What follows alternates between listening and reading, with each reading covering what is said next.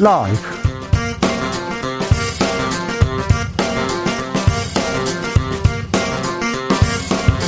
2022년 2월 8일 화요일입니다. 안녕하십니까. 주진우입니다. 대선 카운트다운 D-29 앞자리가 바뀌었습니다. 29일 남았습니다. 이재명 윤석열 후보 지지율은 엎치락 뒤치락 합니다.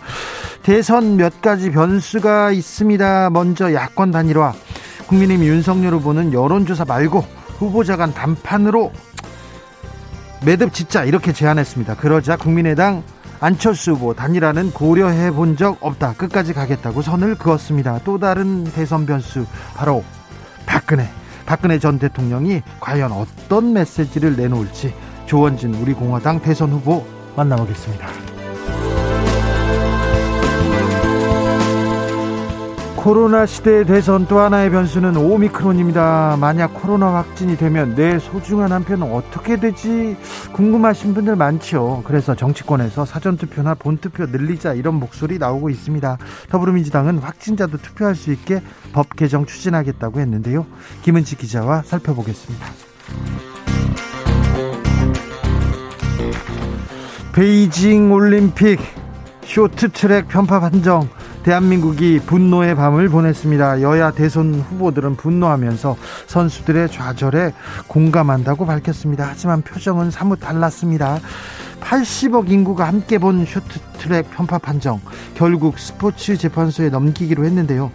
근데 이번 사건, 이번 논란으로 2002년 안토노노 할리우드 액션이 회자되고 있습니다. 그때는 어떻게 우리가 대응했고 지금은 어떻게 달라졌고 우리가 어떻게 대처해야 되는지 안민석 민주당 의원과 짚어봅니다. 나비처럼 날아 벌처럼 쏜다. 여기는 추진우 라이브입니다.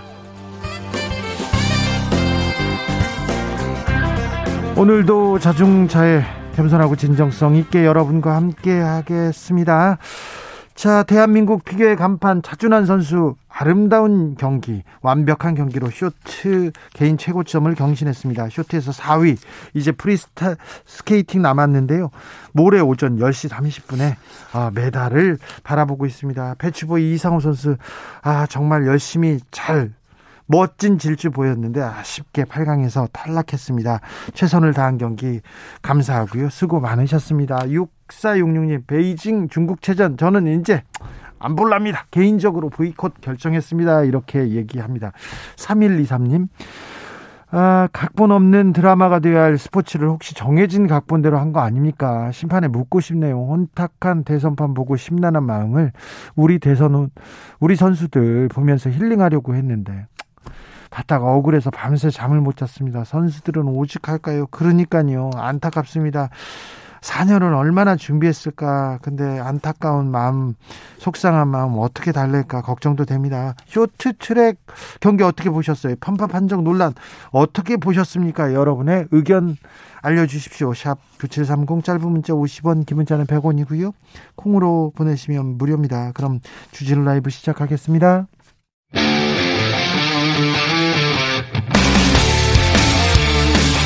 사보도 외길 인생 20년. 주 기자가 제일 싫어하는 것은?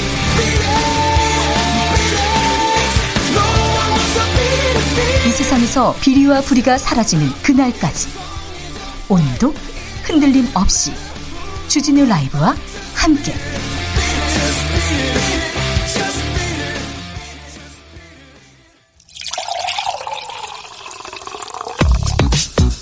진짜 중요한 뉴스만 쭉 뽑아냈습니다. 줄 라이브가 뽑은 오늘의 뉴스 주스. 정상근 기자 어서 오세요. 네, 안녕하십니까. 네, 코로나 상황 살펴볼까요? 네, 오늘 신규 확진자 수가 3만 6,719명이 나왔습니다. 나흘째 3만 명대 확진자고요. 어제보다 늘었죠? 네, 1,400여 명 더 늘었습니다. 지난주와 비교하면 두 배 늘었고요. 그 전주는요? 그 전주에 비교하면 네 배가 늘었습니다. 아이고. 어, 다만 확진자 수 증가가 위중증 환자 수 증가로는 이어지지 않고 있어서요. 268명으로 어제보다 2명 줄었습니다. 치명률도 계속 잘 관리하고 있죠? 네, 사망자 어제 36명 나오면서 누적 치명률은 0.64%가 나왔습니다. 앞으로 임산부 그리고 어린이 재택 치료자는 별도로 관리한다고 합니다. 네, 방역 당국은 소아와 임산부는 재택치료 집중관리군에 포함되진 않았지만 이 별도로 관리하면서 응급 상황 등에 대비하고 있다라고 밝혔습니다.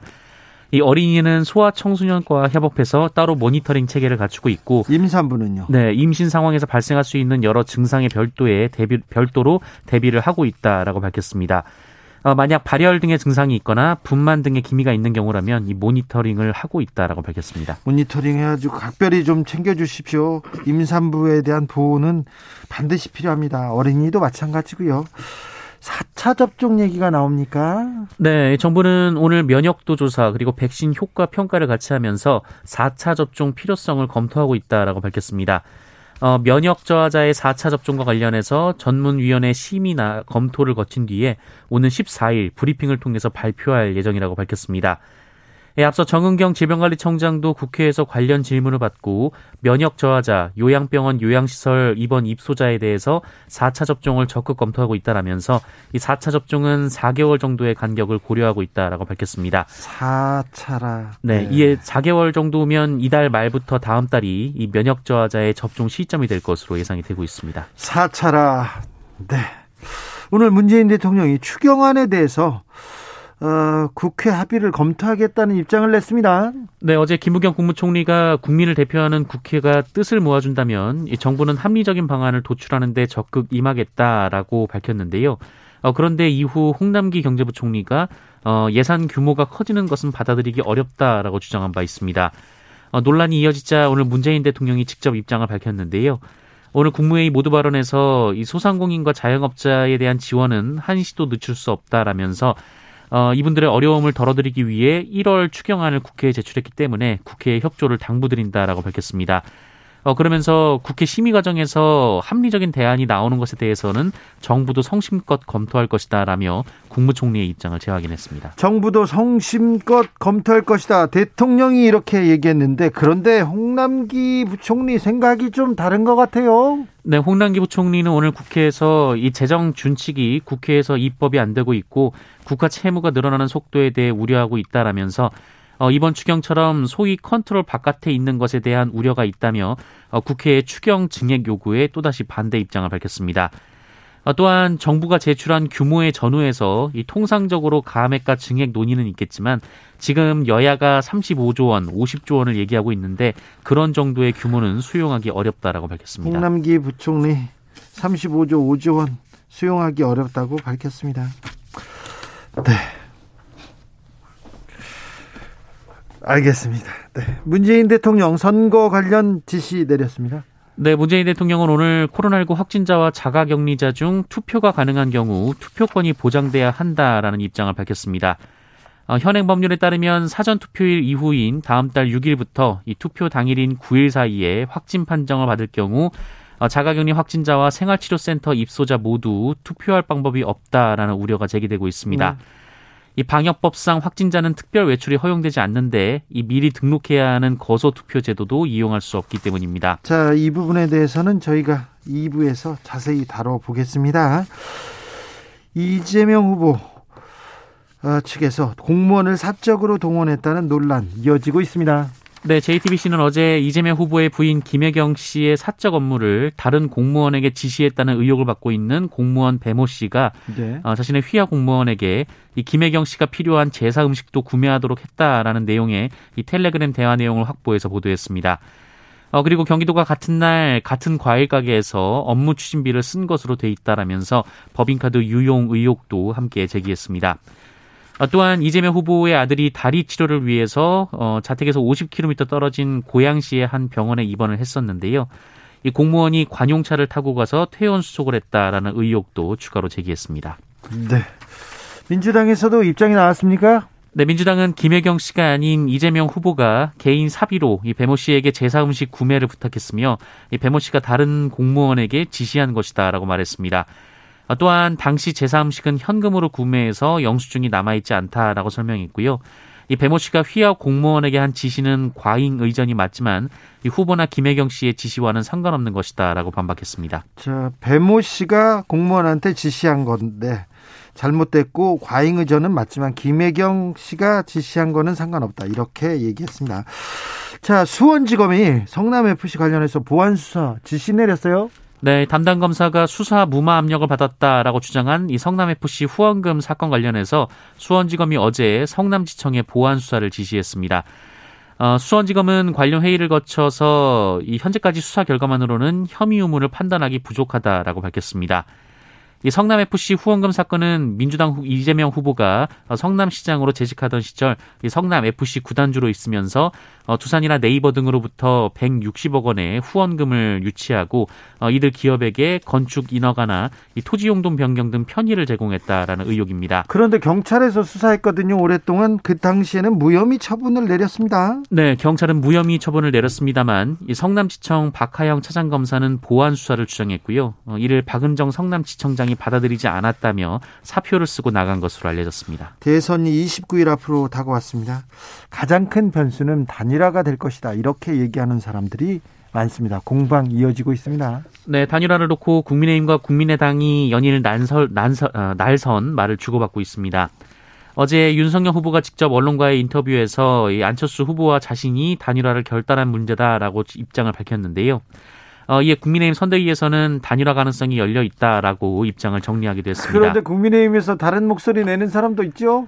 이준석 대표입니다. 네. 오늘 KBS 라디오에 출연해서 아, 단일화는 좁은 의미에서 이 여론조사 방식의 단일화를 의미한다라며 어, 그런데 안철수 후보가 노인 처지를 봤을 때 여론조사 방식의 단일화는 가당치 않다라고 말했습니다. 그럼 뭐 백기투항 그런 건가요? 또 원하는 네. 게? 안철수 후보가 어떤 판단을 내릴 수 있다라는 이야기가 나오고 있다라고 얘기를 했는데요. 네. 어, 그러면서 국민의힘은 여론조사 방식의 단일화는 전혀 고민하지 않고 있다라고 말했습니다. 국민의당은 좀 화가 났어요. 안철수 어, 후보도 그렇고 다 좀 화가 난 모양입니다. 네, 국민의당 안철수 후보는 오늘 이 정권 교체의 주역이 되어 나왔다라면서 목표는 당선이 아니라 어, 당선이지 완주가 아니다라고 말했습니다. 어, 그러면서 이 국민의힘 내부에서도 단일화에 대해 합의가 되지 않은 상황이라면서 이 직접적으로 제안을 받은 적도 없다라고 강조했습니다. 그런데요. 그런데 국민의당에서 또 다른 조건을 걸었다 뭐 이런 얘기가 나오기 시작했어요. 네, 쿠키뉴스는 국민의힘 소속 한 국회의원에게 들었다면서 안철수 후보 측 핵심 관계자가 어, 직접 윤석열 후보 측의 단일화 조건에 대한 의견을 타진했다라고 보도했습니다.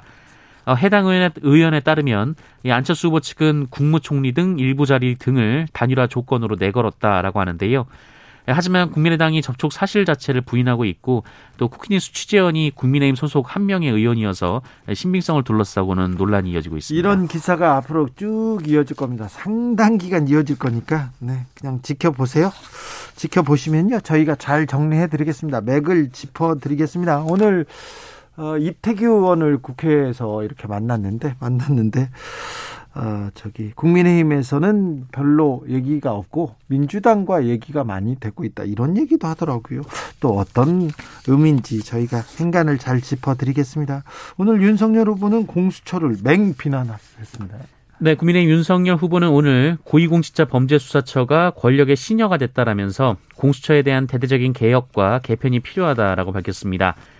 어, 윤석열 후보는 2019년 검찰총장 인사청문회 때는 공수처가 정당한 사정 권력을 더 강화한다면 반대하지 않겠다라고 했지만 지금의 공수처는 권력 비리를 사정하지 않고 있다라면서 오히려 권력의 비리를 은폐하고 있다라고 주장했습니다. 검찰도 지금 수사를 잘 못하고 있는 것 같은데 윤석열 후보는 공수처를 비난했습니다. 어, 민주당이 제기한 처가 부동산 의혹에 대해서 어, 윤석열 후보가 입장을 냈네요. 네, 민주당은 오늘 국민의힘 윤석열 후보의 처가가 수도권을 포함해서 전국에 19만여 평의 부동산을 보유하고 있으며 어, 이 중에 16만여 평에 대해서는 차명 의혹이 있다라고 주장했습니다. 이 부동산이 이 공시지가 및 시가 표준액 기준으로 344억 2천만 원 상당이라고 하는데요. 344억 원어치 지금 땅을 가지고 있다고요? 네, 이 중에 차명 보유 중이라는 의혹을 받고 있는 부동산이 16만 8천여 평으로 공시지가 총액은 228억 500만 원에 이른다라고 민주당은 주장했습니다. 이 중에는 서울 송파구의 주택, 경기 성남시의 도촌동 토지, 어, 경기 양평군의 강상면 토지 등이 포함되어 있다고 주장했습니다. 특히 이 도촌동 일대 토지 관련해서는 장모 최모 씨가 부동산 실명법을 위반해 취득한 혐의로 기소가 돼서 재판 중이며 최 씨가 해동, 해당 부당, 부동산에 이 부과된 과징금 및 취득세를 미납해서 중앙구청이 다른 부동산을 압류한 상태라고 밝히기도 했습니다. 어, 김병기 민주당 TF단장은 지금까지 확인된 부동산의 면적을 합해보면 판교 테크노밸리나 거제 해양 신도시와 같은 미니 신도시 한 개 수준의 규모라고 주장했고요. 어, 윤석열 후보의 종부세 폐지 등 공약이 가족의 이익과 무관한 것인지 검증해야 한다라고 주장했습니다. 민주당이 제기했고 윤석열 후보 측에서 뭐라고 합니까? 네, 윤석열 후보 측에서는 사실이 아니다라고 반박했습니다. 네. 음, 정신병원에 입원 중인 미성년자를 성폭행한 남성이 있습니다. 네, 정신병원 폐쇄병동에서 미성년 여성 환자를 여러 차례 성폭행하고 탈출하도록 한 뒤 또다시 성폭행을 저지른 30대 남성 보호사가 경찰에 붙잡힌 사실이 알려졌습니다. 부천경찰서는 업무상 위력 등에 의한 간음과 미성년자 간음 혐의로 30대 남성 A씨를 구속해서 검찰에 송치했는데요. 어, 이 남성은 지난해 6월에서 8월 이 부천의 한 정신과 병원 폐쇄병동에서 피해자를 여러 차례 성폭행했고요. 어, 심지어 지난해 8월 말 이 피해자를 병원에서 탈출하도록 도운 뒤 모텔이나 월세방 등에서 지내도록 하면서 여러 차례 성폭행한 것으로 조사가 됐습니다. 네. 이 남성은 구속됐습니다. 어린이집에서 또 학대 사건이 발생했네요. 네, 경남 양산의 한 어린이집에서 교사가 이 생후 13개월에 불과한 아이의 팔을 거칠게 잡아 끌거나 또 누워 있는 아이의 머리카락을 잡은 채 베개를 받치는가 하면 이 바닥에 앉아 있는 아이를 발로 치다가 아이가 얼굴을 바닥에 찢는 어, 그런 학대 사실이 발견 발각이 됐습니다. 아니 CCTV가 있는데도 이래요? 네, 아이가 치아 3개가 부러졌다라고 하는데요. 이 어린이집 보육교사는 아이가 혼자 놀다 다쳤다라고 해명을 했지만 이 CCTV로 확인한 결과 학대 장면이 고스란히 찍혀 있었고 어, 게다가 다른 아이들의 학대 정황도 함께 포함이 돼 있었습니다. 어, 식탁에 앉아 있는 아이들을 내동댕이 치는 등 아이들에게 일상적으로 폭행에 가까운 행동을 해온 것으로 드러났고요. 이 피해 부모들이 20여일간 CCTV로 확인한 이 사람의 학대 행위가 어, 무려 160여 차례나 된다라고 합니다. 어, 피해 아이들 모두 두 살이 안 된 유아들이었습니다. 네. 어, 경남경찰청은 전문기관과 함께 추가 피해 여부를 확인하고 있습니다. 네. 엄벌에 처해야 된다고 생각합니다. 어제 쇼트트랙을 보고 분노한 국민들이 정말 많습니다. 네, 어, 편파 판정이 도를 넘었다라는 지적이 쏟아지고 있습니다. 어, 특히 남자부 1000m에 출전한 황대헌 선수는 준결승 1조에서 가장 먼저 결승선을 통과했는데요. 아름답게 중국 선수를 추월했어요. 접촉도 없었고요. 그런데 이 심판 판정으로 페널티를 받으면서 탈락을 했습니다. 레인 변경 반칙을 범했다라는 판정이었고요. 어, 이어진 준결승 2조에서도 이준서 선수가 헝가리 선수에 이어 최종 2위로 결승선을 통과했는데 어, 심판진은 이번에도 어, 레인 변경 반칙을 저질렀다며 실격을 시켰습니다. 어, 게다가 우리 선수들이 진출하지 못한 결승전도 문제가 됐습니다. 예, 헝가리의 사오린 산도르 류 선수가 1위로 결승선을 통과했습니다만 또다시 실격 처리를 당했고요. 금메달은 중국 선수가 차지했습니다. 우리가 항의했지만 국제 빙상 연맹은 항의를 받아들이지 않았습니다. 네, 어, 국제 빙상 경기 연맹은 원칙에 따라 경기 규칙 위반으로 실격되면 공식적인 결정에 대한 항의는 허용되지 않는다라고 밝혔습니다. 또 황대현 선수와 이 결승전에서 1등으로 들어온 헝가리 선수가 실격이 맞다라고 다시 입장을 밝혔습니다. 국제 빙상 연맹은 뭐 하고 있는지 이게 스포츠 정신에 맞는지 올림픽 정신 이런 건지 좀 따져보고 싶습니다. 8694님, 중국 공자의 나라가 맞습니까? 이렇게 얘기하고요. 7480님, 어떻게 해요? 보는 게 아니라 그냥 못 보겠더라고요. 울 뻔했어요. 선수들은 얼마나 어이가 없을까요? 8127님 보다 하도 어이가 없어서 베이징 올림픽 나머지 경기도 시청 포기할까 합니다. 중국은 앞지르기만 해도 실격이라니 그 말이 실감나더라고요. 경기 결과가 반중 정서까지 이어지지 않을까 싶고요. 그러니까요. 그러니까요. 반중 정서 또 이어질까 걱정하는 사람들도 많습니다. 3550님께서 편파 판정을 넘어서 중국 측 만행입니다. 그건 그렇고 기자회견장에 통역관 한 명 없다는 게 말이 됩니까? 그런 문제는 단장 위원장님의 무능이고 책임입니다. 이렇게 했는데 이 문제에 대해서는 국회 문체위원회에서 오랫동안 활동하셨고 체육계 사정에 밝으신 안민석 의원에게 잠시 후에 물어보겠습니다. 주스 정상근 기자 함께했습니다. 감사합니다. 고맙습니다. 교통정보센터 다녀올까요? 임초희 씨.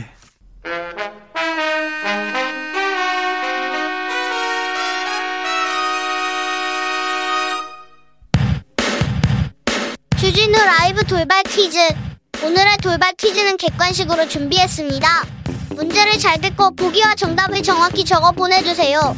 우리나라 피겨스케이팅 남자 싱글의 간판인 이 선수가 베이징 동계올림픽 쇼트 프로그램에서 총점 99.51점을 받아 4위에 올랐습니다.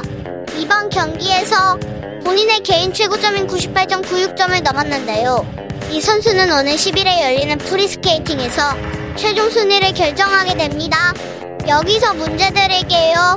우리나라 남자 피겨 스케이팅 선수인 이 사람의 이름은 무엇일까요? 보기 드릴게요. 보기 1번 차두리, 2번 차인표, 3번 차준환. 다시 한번 들려드릴게요. 1번 차두리, 2번 차인표, 3번 차준환. 샵 9730 짧은 문자 50원 긴 문자는 100원입니다. 지금부터 정답 보내주시는 분들 중 추첨을 통해 햄버거 쿠폰 드리겠습니다. 주진우 라이브 돌발 퀴즈 내일 또 만나요.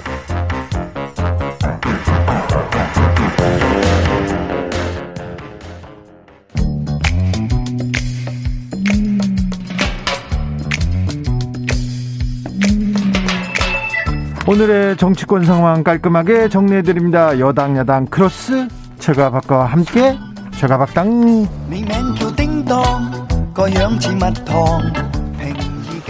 여야의 최고 파트너 주진우 라이브 공식 여야 대변인 두 분 모셨습니다. 박성준 더불어민주당 의원 어서 오세요. 네, 안녕하세요. 안녕하십니까. 최형두 국민의힘 의원 어서 오세요.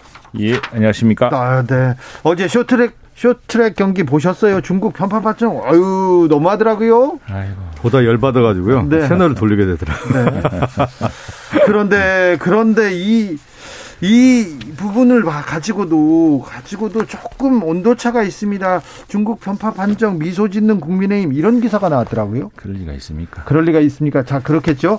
자 어, 우리 국민들의 분노 어, 계속 계속되고 있습니다. 대한체육회에서 IOC 위원장한테 직접 항의하기로 했는데 안민석 의원은 눈 뜨고 봐줄 수 없는 참혹한 지경이라고 밝혔습니다. 편파 판정 왜 이렇게 지금도 계속되고 있는지 우리는 어떻게 대응해야 되는지 일단 국회 문체위원장을 지내셨던 민주당 안민석 의원 얘기 듣고 오겠습니다. 두 의원님들 의원님 나와 계세요?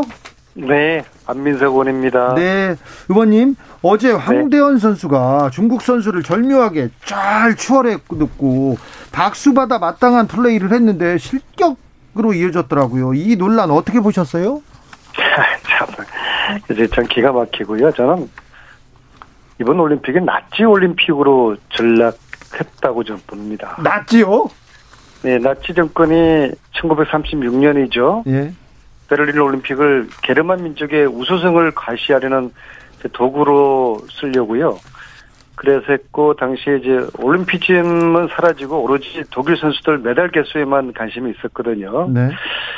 이번 북경 올림픽이 나치 올림픽이 재현됐다고 뭐 저는 그렇게 보여지는데요. 그래서 4년간 피땀 흘린 선수들의 노력이 한순간에 물거품이 되지 않았습니까? 예. 근데 중국은 메달보다 더 중요한 나라의 국격과 브랜드 브랜드 이미지를 잃게 될 것이고요. 네. 즉 불공정하고 무대뽀 나라 중국 그 이런 이미지 큰걸 잃게 될 것입니다. 아니 근데 안 의원님, 안 의원님이 부- 중국에서 불공정, 편파 판정 있을 수 있다. 그래서 좀 대비해야 된다. 이런 얘기를 지난번에도 하셨잖아요.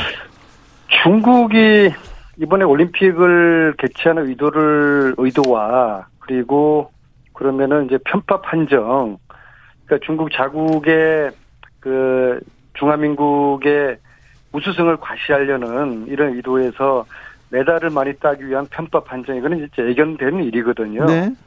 그래서 그리고 이제 매뉴얼을 이러한 편법 판정에 대비하는 매뉴얼을 만든 것으로 알고 있어요. 네. 그리고 네, 그런데 좀 그 매뉴얼이 좀 신속하고 제대로 다 작동되었는지 여기 대해서는 한번 체크할 필요가 있고요. 예. 근데 기본적으로 아 이게 우리가 이제 스포츠 얘기 전문가가 없, 거의 없어요. 그러게요. 전문가도 없고 또 대한올림픽위원회가 전문적인 시스템으로 받쳐줘야 되는데 이 시스템도 사실 없는 거나 다름없거든요. 그러니까 전문가도 없고 시스템도 없으니까 이런 불이익을 당하고도 속수무책일 수밖에 없는 뭐 그런 지금 음 상황이라고 저는 오늘 봅니다. 이례적으로 대한체육회에서 기자회견도 하고요. 스포츠 중재 재판소에 제소도 하겠다고 했어요. 대한체육회 대응은 적절했다고 보십니까? 아, 근데 뭐 그런 기자회견 하는 거는 이제 국내 여론 무마용으로 보여지고요. 어, 실제로 이제 이 카스, 어, 뭐 스포츠 중재 재판소. 재판소 여기는 시간 끌면서 그 자기들 이제 체면과 근위가 있지 않습니까? 이거 안 받아줄 가능성이 많고요. 네. 물론 이게 만약에 이제 결승 메달이었으면은 또 어, 이후에 판결에 따라 가지고 어, 추가로 메달을 가능할 수도 있지만요. 뭐 그럴 그럴 가능성 없지 않습니까? 중결선에서 이제 판정이었기 때문에요. 그런데 이제 어쩌면은 이제 금메달 박탈은 가능할 수는 있겠죠. 뭐 그거 역시도 카스가 과연 그런 결정을 내려줄지 그거는 의문- 의문입니다. 그런데 오늘 기자회견에 통역도 없어서 비판이 많습니다. 그러니까 제가 말씀드린 것처럼 지금 우리 스포츠 외교 시스템이 없어요.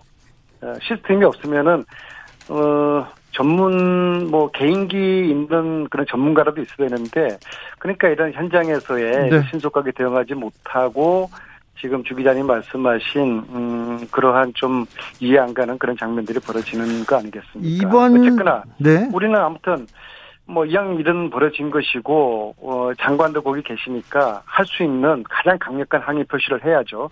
그래야지 재발을 막을 수가 있지 않겠습니까? 네. 4747님께서 이대로라면 우리나라는 메달 하나도 못 딸 것 같아요. 중국이 참가하지 않은 종목만 노려할 겁니다. 오늘부터 중국 요리도 끊을 생각입니다. 아이고 그 자장면은 그 중국 요 중국 에서 온 게 아니고 아나 참 네. 아무튼요 지금- 의원님 지금, 예, 지금 말씀하신 것처럼 지금 반중 정서에 기름을 그렇죠. 부은 격이 될 것이라고 보고요. 예 예. 그래서 사실 이제 제가 강력한 뭐 대응을 말씀드렸는데 사실 2002년 솔트레이크 올림픽 때 네. 그 오노의 그 할리우드 그 액션. 이제, 네, 그 거기 대해서 우리가 이제 김동 선수가 메달을 뺏겼고 그리고 당시에 선수단이 네. 폐시 보이콧하겠다 이런 식으로 하면은 네. 그런 기자회견도 한 적도 있거든요. 예. 그래서 장관도 계시고 두 분의 IOC 위원도 거기 계시니까 하여튼 할수 있는 최대한의 항의를 IOC와 그 국제 빙상 연맹에 이제 해야 된다고 생각합니다. 재발을 아. 막기 위해서라도 필요합니다. 네, 정부 측에서 좀 효과적으로 대응을 해 주셨으면 하고요. 그런데 앞으로 이런 일을 대비해서 어떻게 준비해야 됩니까? 전문가 해외 스포츠 스포츠 뭐 외교관 이런 사람들을 양성해야 됩니까? 예, 그럼 어 사실은 2002년 그에도 굉장히 그 우리가 이제 메달을 뺏긴 사건이 있었고요. 예. 그다음에 2014년에 김연아 선수의 그런 저 또 편파 판정 때문에 메달 뺏긴 적이. 그럴 아, 가슴 때마다. 네. 그럴 때마다 주장을 계속적으로 해왔어요. 네. 스포츠 외교 시스템을 만들어서 전문가들을 차곡차곡 장기간 동안 길러내야 된다. 그래서 네. IOC와 국제연맹을 상대로 평소에 이게 관리가 돼야 되는 거거든요. 아마 중국은 이런 편파 판정을 구조적으로 만들어내기 위해 가지고 지난 수년간 심판들이나 관계자들을 구워 삶았을 거라고 보거든요. 이게 뭐 당장 이루어지는 일은 저는 아닐 거라고 보거든요. 네네. 그러나 이제 우리는 시스템을 통해 가지고 스포츠 외교 전문가들을 키워서 이런 일들을 사전에 막을 수 있는 그런 안전장치 시스템을 만들어야 되는 건데 그게 바- 바로 말하는 대한올림픽위원회라는 거거든요. 근데 예. 대한올림픽위원회는 어, 실질적으로 지금 존재하지 않는 실체가 없는 기구나 다름없거든요. 이것을 누누이 강조를 했죠. 아니 근데 위원, 의원님이 이 얘기를 몇 번 몇 년에 걸쳐서 얘기하고 있는데 왜 이렇게 개혁도 안 되고 왜 이렇게 잘안 이건, 만들어집니까? 에, 또 어떤 한국 체육 구조 개혁의 중요한 과제인데요. 그리고 2년 전에 스포츠 혁신위원회에서 어 이 대한올림픽위원회를 독립적으로 구성을 해서 전문 어, 외교 인력을 구- 어, 육성하자는 그런 권고를 했는데 이걸 지금 실행을 안 하고 있는 거죠. 알겠습니다. 항상 개혁에는 저항이 따르지 않습니까? 네. 말씀 잘 들었습니다. 네, 고맙습니다. 아, 민주당의 안민석 의원이었습니다. 네. 두, 두 의원님들도 말씀 들으셨, 들으, 잘 들으셨죠? 중국의 편파 판정으로 국민들이 막 화났어요. 이거 어떻게 해야 되는지 좀 해결해 주세요. 이거 민주당이 좀 더 열심히 좀 해결해야 될 것 같습니다. 어, 저도 좀 가슴 아프게 생각하고요. 어제 예. TV 보면서 뭐 모든 국민들이 아마 열받았을 것 같습니다. 네. 황대원 선수, 이준서 선수 최고의 기량으로 어, 정말 1위를 했는데 에, 편파 판정으로 인해서 그 자격이 박탈되지 않았습니까? 심판 기준에 따라서 이렇게 됐다라는 것을 보면 스포츠맨십은 이제 사라지고 그야말로 이제 중국적 기준에 의해서 이제 된 건데 차제에 이런 얘기를 좀 한번 드리고 싶더라고요. 그러니까 우리가 강대국의 기준이 뭐냐. 네. 아, 여러 기준들이 있지 않습니까? 네. 보통 두 가지 기준을 보거든요. hard power하고 이제 soft power라고 하는 건데 hard power로 했을 경우는 이제 군사 경제적인 파워만을 얘기하는 거고 soft power 같은 경우는 문화적인 측면에서 얘기를 한단 말이죠. 중국이 이제 경제적인 성장을 통해서 G2 시대가 왔는데 이번에 어, 북경 동계 올림픽을 보면서 강대국에 가기 위해서는 뭐냐면 문화적 정서라고 하는 세계사적 기준이 있는 겁니다. 그것이 어디서부터 출발하냐면 상대국에 대한 어떤 인정, 예의. 문화에 대한 인정, 예. 예의. 그리고 또 하나가 뭐냐면 스포츠 정신이거든요. 공정에 대한 부분이 있는 건데 아, 중국이 그런 측면에서 어, 강대국으로 가기 위해서 soft power라고 하는 이제 문화적 측면에서는 아직까지 경제적인 측면에서는 성장을 했지만 그러한 세계의 눈을 비춰봤을 때는 아직 미달아 도달하지 못했구나라는 것을 느꼈습니다. 최형두 의원님. 예, 그래서 이게 우리가 참 제일 걱정하는 것이 최근에 동북아의 사태라든가 얼마 전에 그 입장식에서 우리 한복과 이 네. 등장하면서 보면서 걱정했던 그때도 것이 걱정했죠. 그러니까 이제 스포츠맨십도 그렇고 공정한 게임, 보편주의라는 게 있습니다. 보편주의, 이웃국에 대한 존중과 이런 것들이 있는 것인데 그 우리가 문화 동북 공정을 우려하지 않았습니까? 그리고 뭐 이런 것들이 있는데 이게 자칫 이제 이게 그냥 스포츠에서 일어났던 지나친 그 승부욕 네. 이번에 뭐 애들을 주책으로 타겠다고 했던 그 일회적인 것이라면 다행스러운 일인데 그렇죠. 지금 우리 젊은 사람들이 특히 걱정하는 이유가 젊은 사람들은 사실은 게임판 이런 데서 중국 사람들의 그런 약탈적인 그런 그 방식이라든가 이런 것들 특히 또 우리나라 그 BTS라든가 우리나라 그 어, 한류 문화에 대해서 이 사람들이 저주하는 모습이라든가 이런 것들 보면서 제 과연 대국이고 제 과연 선량한 이웃 국가냐라는 이런 이제 걱정들을 하는 것이 이번 일로 그냥 크게 한번 좀 중국도 반성하고 마무리되었으면 좋겠는데 걱정입니다. 근데 이제 우리가 이럴 경우에 우리가 어떤 이제 태도를 취할 것이냐, 어떻게 그럼 대중관계를 가져갈 것인가. 스포츠 외교도 스포츠 외교지만은 그런 큰 틀에서 우리가 어쨌든 문화적 자존심을 자존심을 지키고 주권을 지킬 것이냐 그런 것들도 한꺼번에 생각해야 될 것 같습니다. 네, 고민해야 할 때입니다. 한편으로는 저 예전에 보면 이제 김대중 대통령 당시에 이제 한일 그 문화 교류가 있었지 않았습니까? 그 예. 당시 예. 상당히 여론이 어떻게 보면 일본 문화를 개방했을 경우에 우리나라가 예, 우리 문화가, 문화가 다 죽는다고 다 죽는다 얘기했는데 예.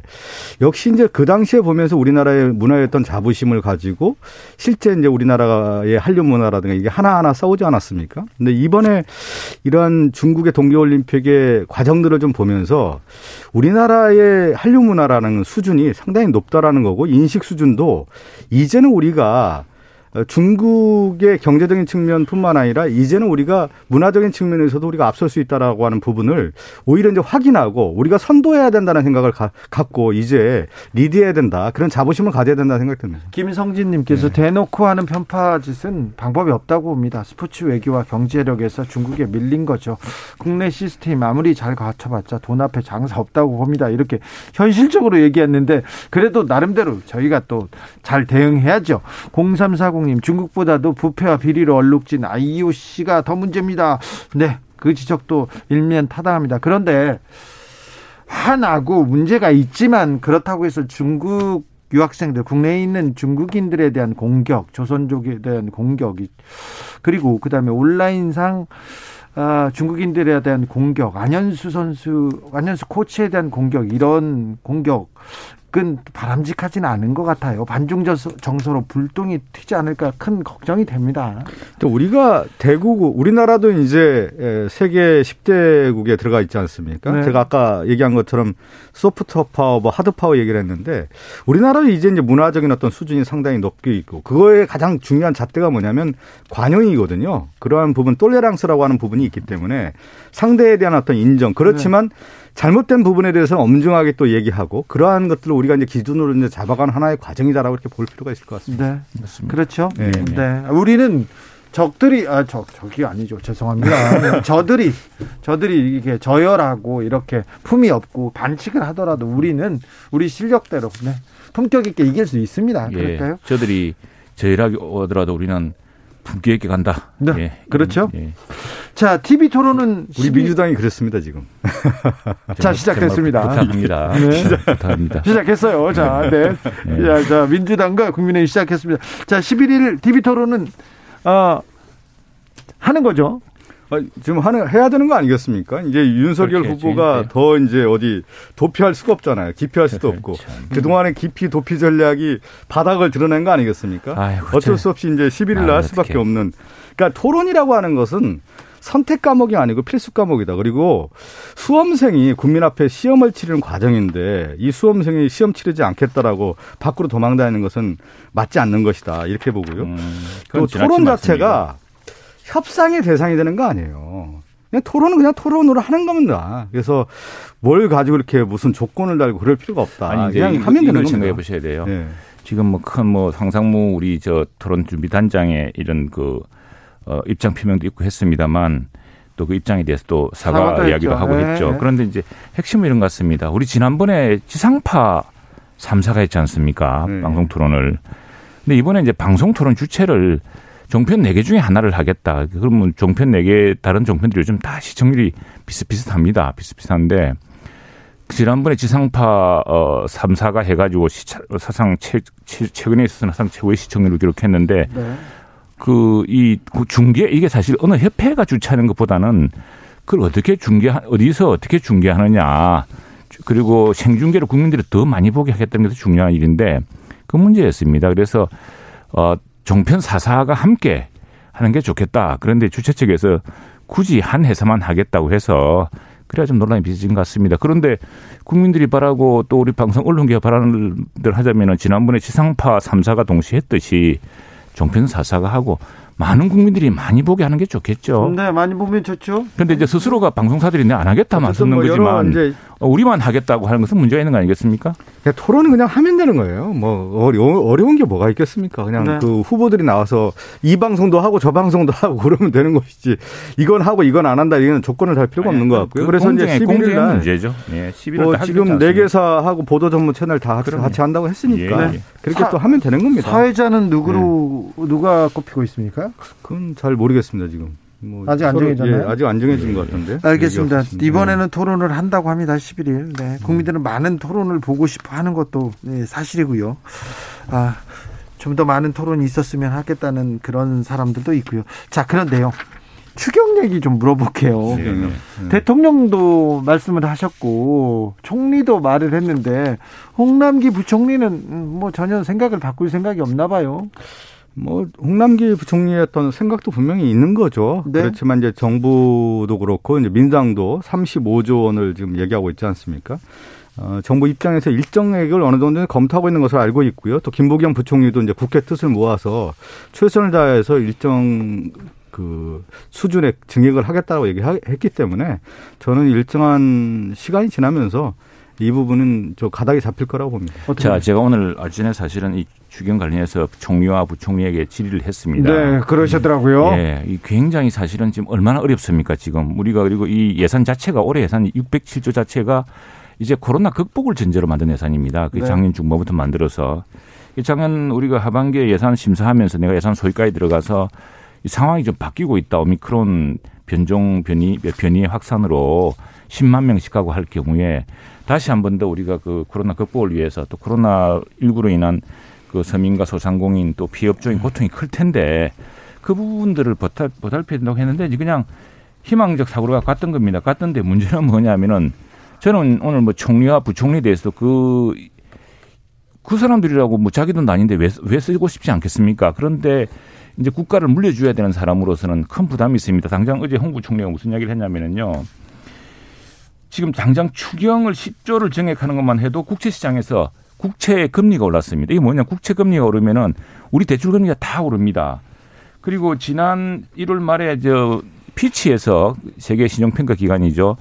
AA 마이너스로 유지를 하면서 재정 여력을 대한 우려를 표시했습니다. 그리고 4월 달에 이제 무디스하고 S&P가 있는데 우리가 국제 저큰 개방 경제에 살고 있기 때문에 만약 우리가 이제 신용 등급이 추락할 경우에 굉장히 조달금리라든가 여러 상처를 받게 됩니다. 그리고 무엇보다 지금 IMF에서 이야기한 35개 선진국 중에서 빚 증가율이 최고 많습니다. 이제 그런 것들 을 고려할 텐데 그래서 제가 말씀드린 건 뭐냐면은 하자 하는데 예산 순위를 조정하자. 근데 국회는 예산 편성권이 없습니다. 심의권만 있거든요. 네. 예산 편성권 우리가 그렇게 이야기하고 여당도 지금 돈이 부족하다는 거거든요.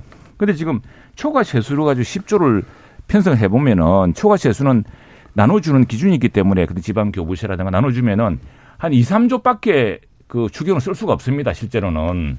그렇기 네. 때문에 그렇게 하지 말고 우리는 607조라는 데는 많은 예산 중에 정부가 무슨 뉴딜이다 뭐다 해서 사실은 약간 그 칸막이로 돼 있고 좀 저 당장은 좀 시급하지 않은 예산들이 30몇 조가 있습니다. 그런 것부터 정부가 좀 찾아내어서 당장 시급한 예, 재편을 하자. 그러면은 정부가 걱정하는 재정 증가 부담 우려도 들고 또 신속하게 국민들에게 고통을 들어줄 수 있느냐. 지금 민주당은 저는 이제 10몇 조가 부족하다고 더 증액하자는데 지금 증액 못 하겠다는 거거든요. 네. 최영도 의원님이 세출 조정을 하자. 홍남기 부총리의 의견을 이제 언급하면서 얘기하는데 국민을 대표하는 기관은 국회죠. 이제 국회에서 지금 코로나 위기에 따라서 국민들 특히 자영업자 소상공인들의 위기라고 하는 것은 누구나 다 공감하는 거 아니겠습니까? 그러면 그 공감에서 뭐를 해야 되냐면 특단의 대책을 필요하다라는 것은 서로 여야가 다 같이 일치하는 거 아니겠습니까? 그리고 여야는 어떤 생각을 갖고 있냐면 민주당의 이재명 후보도 그렇고 윤석열 후보도 35조, 50조 얘기를 하고 있지 않습니까? 윤석열 후보 50조. 50조까지 얘기를 했단 말이에요. 근데 50조 하니까 윤석열 후보 관련된 부분에 대해서 집권함을 하겠다라는 얘기를 하고 있는데 시기상에 때문에 문제가 있어서 지, 난번에 상당히 비판을 받지 않았습니까? 네. 제가 이 얘기는 뭐냐면 국회는 국민을 대표하기 때문에 결단을 하는 겁니다. 그리고 그 결단에 따라서 추진을 하는 것이 국회 일인, 일인 것이고 국민을 대표하는 건데 지금 갑자기 최영두 의원님이 그 홍남기 부총리 얘기를 들으면서 아니, 이걸 네. 하, 자는 겁니까? 안 하자는 얘기입니까? 저는 저는 세출조정에서 이것을 추진하는 시기고 지금 해야 된다는 얘기를 드리는 겁니다. 607조 예산 네. 박승준 의원님도 뜯어봤겠습니다만 이 30몇 조 예산을 보면은 부처별로 다 칸막이 돼 있고 뉴딜할 것도 없는 예산들이 많습니다. 그런저런 예산을 우선 정부가 좀 세출정해야 되고요. 자 어제 그 부총리가 한 것 중에 이거 이런 걸 거짓말 하겠습니까? 14조 원 규모 추경을 발표했을 때 국채 시장의 금리가 30bp 0.01 이게 30bp는 0.003%가 올라갔다는 겁니다. 이게 0. 국채가 0.3 올라가면은 우리 가계 대출 금리가 다 오릅니다. 그러니까 이게 지금 우리가 무슨 화수분처럼 돈을 쓸 수 있는 게 아니거든요. 그러니까 이미 607조라는 어마어마한 예산 중에 일부를 지금 그리고 1월 아닙니까? 1월 예산 집행도 안 됐습니다. 5745님께서 네. 대출 금리가 문제가 아닙니다. 소상공인 자영업자 그러니까요. 다 죽고 네. 있습니다. 달라. 그래서 대출 금리가 올라가면 다 더 죽습니다. 그래서 지금 607조 예산 중에 한 몇십 조를 정부가 재편해봐라. 지금 긴급하게 예비비도 있고 하니까 그렇게 네. 요구하고 있는 겁니다. 알겠습니다. 지금 D-29일 며칠 안 남아서 어, 짧게 몇 가지만 물어보겠습니다. 자, 국민의힘에서는 단일화 얘기가 계속 나오고 있습니까? 단일화 어떻게 되고 있습니까? 단일화는 양 후보 네. 예, 결단으로 이루어질 사안이라고 생각을 하고요. 그 무슨 예, 그 무슨 협상이나 또는 무슨 전략으로 왜 우리가 통일 이야기한다고 통일 안 되듯이 아니 그런데 저 네. 안철수 후보가 결단 아 그건 뭐안 한다는데 우리, 가 이제 안철수 후보한테 네. 어 뭐라고 자꾸 그 이야기하는 것도 결례라고 생각을 합니다. 네. 그리고 이제 안철수 후보 역시도 오늘 신문에 났습니다만 지난번에 문재인 대통령한테 양보하고 또는 박원순 양보했더니 결국 뭐냐 이제 이런 이야기 하면서 민주당과의 단일화에서는 굉장히 부정적입니다. 그러나 지금 결국 안철수 후보가 이 정부에서 이 정부에서 겪었던 것은 사실 어떤 의미로 윤석열 후보보다 도 강력하게 비판하고 있는 거 아니겠습니까? 그런 부분들을 가지고서 국민들의 여망, 자 정권을 바꾸어서 더 나은 정부를 만들어야겠다는 여망을 어떻게 실현할 것인가는 안철수 후보의 선택이죠. 아, 알겠습니다. 제가, 제가 한번 얘기하면 이제 세상의 일이 뭐로 이루어지냐면 누가 무엇을 어떻게 해요. 네. 누가 주체가 제일 중요한 거 아니겠습니까? 무엇을 네. 단일화, 형식, 어떻게 이건데 DJP 연합이라든가 이런 단일화 과정을 보면 정치 고수들이 하는 겁니다, 실제. 지금 보면 네. 물을 익었을 때 일을 발표하는 것이 지금 과정을 보면은 시끄러워 일단 네. 이게 정치 하수들이 이렇게 얘기하는 겁니다 실제 얘기를 하는 네. 거면 정치는 이런 단일화 과정들을 보면은 제가 지난번에도 얘기했지만 세 가지 법칙에 의해서 이루어진다고 하지 않았습니까? 이 단일화는 약자 연합이거든요. 네. 그리고 또 하나가 뭐냐면 이기는 단일화고 세 번째가 제일 중요한 게 국민 감동을 줘야 되는 단일화가 돼야 되는 건데 그래서 정치는 고수 주체가 제일 중요한 겁니다. 알겠습니다. 네. 자. 한국노총이 이재명 후보를 지지하기로 했습니다. 네. 이거 굉장히 조금 큰 뉴스입니다. 큰 뉴스, 빅뉴스죠. 그 역대 대선에서 한국노총이 지지했던 후보가 당선이 됐었습니다. 네. 그리고 이제 지금 노조와 관련된 이제 노동자들의 문제가 상당히 산적한 문제인데 이 산적한 문제를 해결할 수 있는 후보가 누구냐? 이재명 후보라고 봤기 때문에 한국노총에서 지지선을 한 것으로 알고 있습니다. 최영대 의원님? 예, 그럼 일방적인 그 노총 지도부가 어떤 판단을 했을지 모르겠는데 한국노총이든 는 사실은 우리 뭐 당하고도 많이 이제 협력 관계가 있는 것이고 중요한 그래, 것은 그런데 예. 그, 그런 줄 알았어요. 예, 그런데 노총 지도부의 판단하고 노총 지도부가 뭐 판단했다고 그래서 그 노조 한 사람들 하겠습니까? 지금 경제를 망치고 이 경제가 어려워져서 고통받고 있는 사람이 누군데 어, 그 지도부의 결정에 대해서는 저는 뭐라고 왈가부지 않겠습니다만 알겠습니다. 누구의 정책으로 어떻게 해서 이 극복할 것인가가 중요하다 생각합니다. 지금껏 지도 뭐 여기서 지지하면 당선된다고 해서 꼭 당선된 후보들만 당선될 후보들만 지지한다는 그런 평도 있었는데 한국노총이 이재명 후보를 지지했습니다. 자 그런데 박성준 의원님 예, 예. 계속해서 계속해서 이재명 후보 주변에서 제사 음식 심부름 시켰다. 그러면서 카드 썼다. 김혜경 씨 이름이 등장합니다. 이 리스크에 대해서는 명확하게 좀 해명하고 넘어야 될 것 같아요. 그거는 이재명 후보도 그렇고 김혜경 여사도 그렇고 이 관련된 부분에 대해서 사과를 하지 않았습니까? 네. 사과를 했기 때문에 어, 이게 이제 더 상당히 더 논란이 되는 부분들을 보면은 이제 확대 대상산 되고 있는데 이게 어디까지 진실인지 저도 모르겠어요. 지금 보면 이제 뉴스 자체가 워낙 이제 부풀려진 뉴스들이 많고 과연 이 뉴스가 또 저는 개인적으로 방송을 했던 사람으로서 이걸 다룰 수 있는 이게 뉴스의 가치라고 하는 부분에 대해서 어느 정도 비중을 둬야 되느냐의 부분까지도 좀 생각을 하게 되면 지금 보면 윤석열 후보와 관련된 부분 그러니까 후보자에 대한 검증이 더 중요한 거 아니겠습니까? 윤석열 후보 관련해서 지금 어, 박영수 특검 관련된 11억 받았다는 얘기가 좀 나오고 있고, 박- 곽성도 의원 50억 받았다는 거. 그러니까 돈을 받은 사람들이 지금 나오고 있단 말이에요. 그리고 가장 중요한 화천대유의 대주주였던 김만배가 이런 얘기를 하지 않습니까? 내가 하나 가- 카드 하나면 윤석열 후보 죽일 수 있다. 그리고 윤석열 후보와는 욕하는 사이다. 이렇게 얘기까지 하고 있기 때문에 오히려 또 하나가 뭐냐면 김만배 누나가 윤석열 후보의 아버지의 집을 사주지 않습니까? 그러면 이 연관성에 대한 부분, 윤석열 후보에 대한 검증, 이 대선에서 가장 중요한 것이 핵심인데 핵심을 벗어난 주제를 가지고 가는 거 아니냐 이렇게 정도원님 음, 갑자기 무수의 이야기가 이렇게 나갔죠. 내가 무슨 잠깐 한국노총 그걸 보다가 네. 찾아보다가 네, 한국노총이 이전에는 이제 조합원 총회를 통해서 했는데 이번에는 임시 대의원 대회를 통해서 했네요. 그 이제 결정 방식이 좀 차이가 있다 말씀드리고 싶고 예. 그리고 지금 참 그 뭐 그건 그렇게 아무리 손바닥으로 하늘을 가려도 가릴 수가 없는 게 있습니다. 아니 그 김만배가 감옥에 있는 처지로 지금 무슨 말을 안 하겠습니까? 그래서 다 조사를 하면 되는 것이고 감- 감옥 이전에 있었던 얘기입니다. 음, 감옥 김만배 이전이든 녹취록이 다 나오는 거 아니겠습니까? 그래, 가- 녹취록에 보면 더 큰 것도 있겠죠. 다 수사하면 다 나올 테고.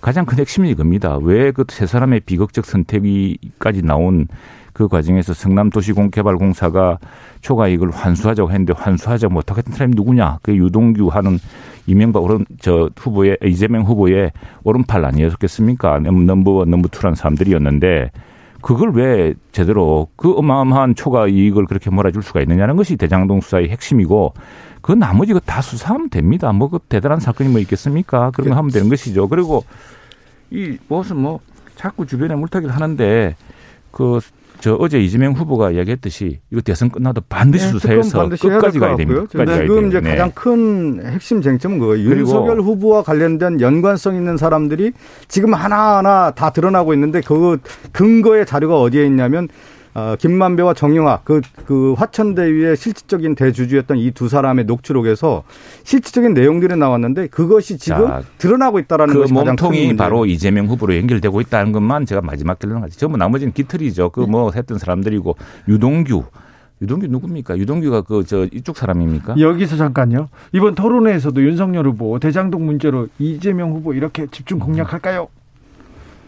글쎄요. 그건 뭐 국민들이 다 아는 사안이니까 네. 그게 후보 그게 이제 토론 의제를 어떻게 정했습니까? 토론 의제를 뭐 또 다르게 정할 수 있기 때문에 토론 의제에 따른 문제겠죠. 뭐 자유 토론에서 얘기 나오지 않겠습니까? 그럴까요? 예. 근데 관련성, 이제 윤석열 후보가 이 관련성에 대한 부분을 서로 윤석열 후보가 이제 입증을 해야 되는 것이죠. 네. 예. 아, 토론이 열립니다. 그리고 대선이 이제 20여일로 앞에 있는데 변수가 많이 있습니다. 아, 박근혜 전 대통령은 변수가 될까요? 박근혜 대통령도 국민의 큰 희망을 알지 않겠습니까? 그런 걸 아는 것이고 또 그렇게 어 모든 그 책임을 지고서 네. 음, 사실은 뭐 지난 5년간 어려운 영어 생활을 했던 분이고 하니까 그런 부분에 대한 큰 판단이 될 거라 생각합니다. 네. 뭐 박근혜 전 대통령은 한국의 사실 이제 불행한 역사죠. 어, 준비되지 않은 대통령의 모습이었고 그것이 결국은 실패한 모습이었기 때문에 그러한 부분에 대한 것들은 역사적인 어떤 저는 판단이 분명히 있다고 봅니다. 박근혜 전 대통령의 실수만이 아니라 그 주변 네. 세력들, 사람들, 그분들의 책임이기도 했는데 어찌 될지 자, 어, 제가 박당 여기서 인사드립니다. 오늘도 감사했습니다. 최영두, 박성준, 박성준, 최영두 두 의원님 감사합니다. 네, 네. 감사합니다. 저는 6시 2부에서 뵙겠습니다.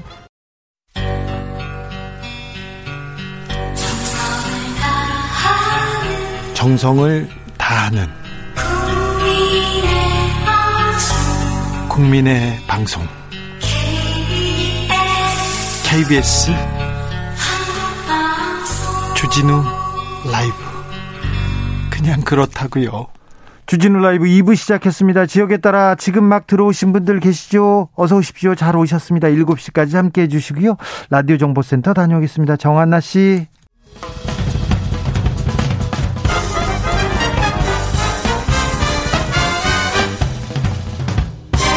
훅 인터뷰 모두를 위한 모두를 향한 모두의 궁금증 훅 인터뷰 대선 시간표 빠르게 돌아갑니다. 자 단일화가 큰 변수고요. 그리고 나머지 하나 대형 변수 박근혜 전 대통령이 어떤 행보를 보일지 어떤 발언을 내놓을지 관심 모아집니다. 자 박근혜 전 대통령 가장 가까운 곳에서 어, 어 모시고 있었던 분이죠. 조원진 우리공화당 대선 후보 모셨습니다. 안녕하세요. 네, 반갑습니다. 네, 잘 계신지요? 바빴습니다. 바쁘시죠? 아, 박근혜 전 대통령 건강 상태 어떠신가요? 잘 계십니까?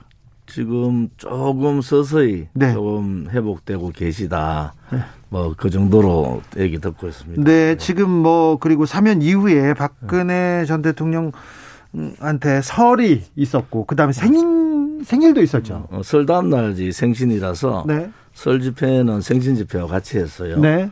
어, 한 5천 명. 5천 명이 모였어요. 오신 것 같고. 예. 아마 그, 어, 마침 생, 생일 선물을 네. 우리가 정성껏 다 비싸지 않은 걸로 준비를 네. 했는데 그걸 이렇게 어, 또 접수를 해 주셔서 그 전에는 안 받고 그 전에는 받을 수가 없죠. 네. 어, 그 전에는 서울구치소 네. 그 앞에서 담벼락 보고 뭐 사람들이 울고 이랬는데 네.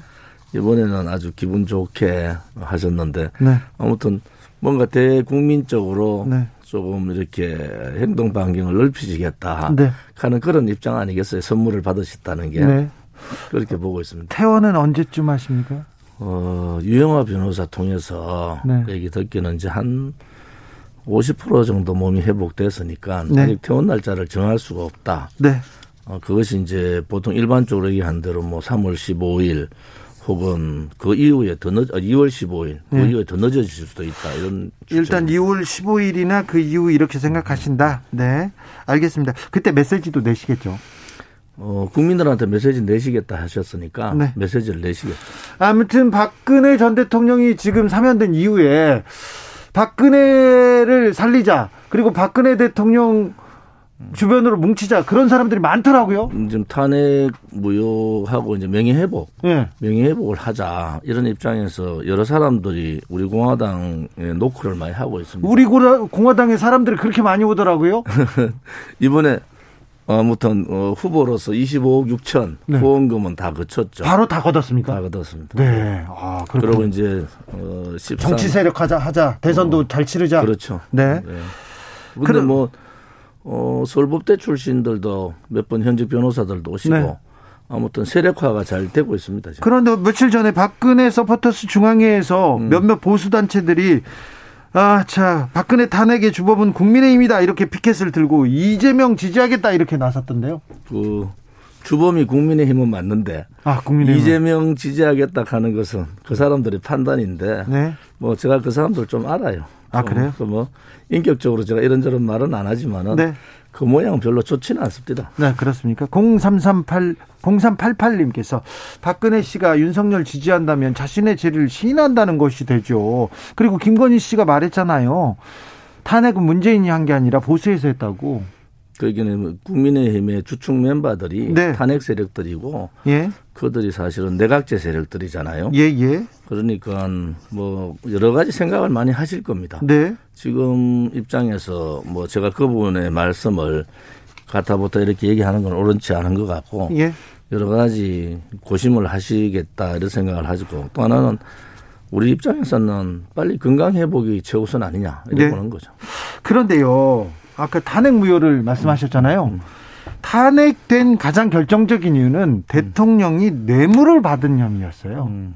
뇌물을 받았습니다. 정유라 씨한테 말을과 자금을 줬다. 음. 이거는 대통령과 기업 간의 직무 관련성이 높은 뇌물이다. 이게 뭐 전혀 다른 얘기죠. 이게 윤석열 후보의 말입니다. 윤석열이 그러니까 이제 윤석열이 함부로 말을 못하는 게 어, 케미르 재단 얘기도 나오더라고요. 네. 그건 뭐 돈 한 푼 쓴 게 없잖아요. 건물 임대비하고 직원들 비용 쓴 거밖에 없고 정유라에 대한 말은 뭐 최순실 씨가 독일 간 것도 몰랐다고요.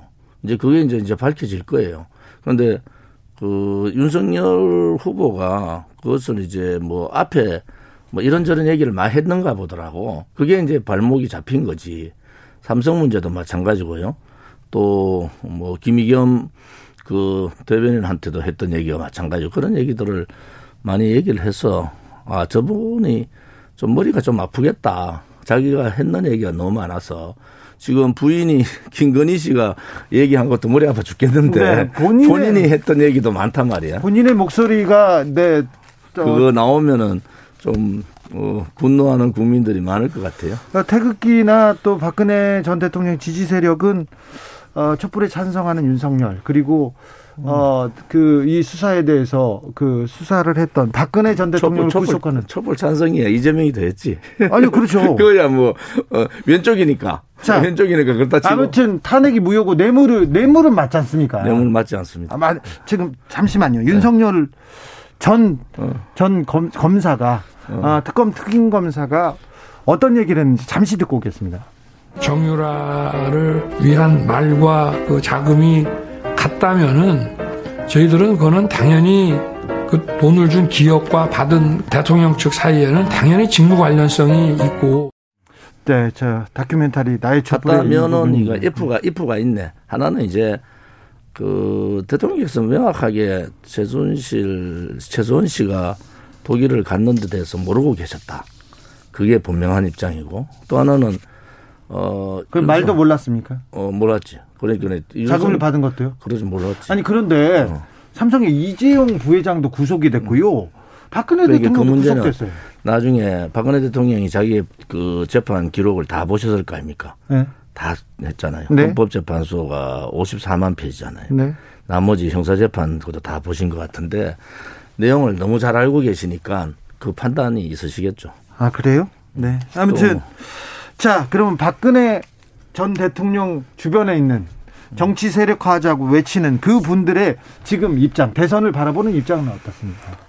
아무튼 윤석열로 두 가지 마음이신 것 같아. 윤석열 뭐 이재명은 또 말할 것도 없고 네? 윤석열은 용서가 안 되는데 아, 정권 교체를 하기 위해서는 어떻게 해야 되냐 네. 이 고민을 하고 있고 한쪽은 뭐 윤석열이 진솔된 자기의 반성을 하지 않으면은 뭐 그냥 그 우리 길로 가자. 네. 하는 뭐 일단 전제 조건이 윤석열 후보의 반성입니까? 뭐 사과죠. 사과. 어, 사족 없는 사과. 사족 없는 어떤 사과해야 됩니까? 예를 들어서 뭐 박근혜 대통령에 대한 수사가 네. 어좀 강압적이었다.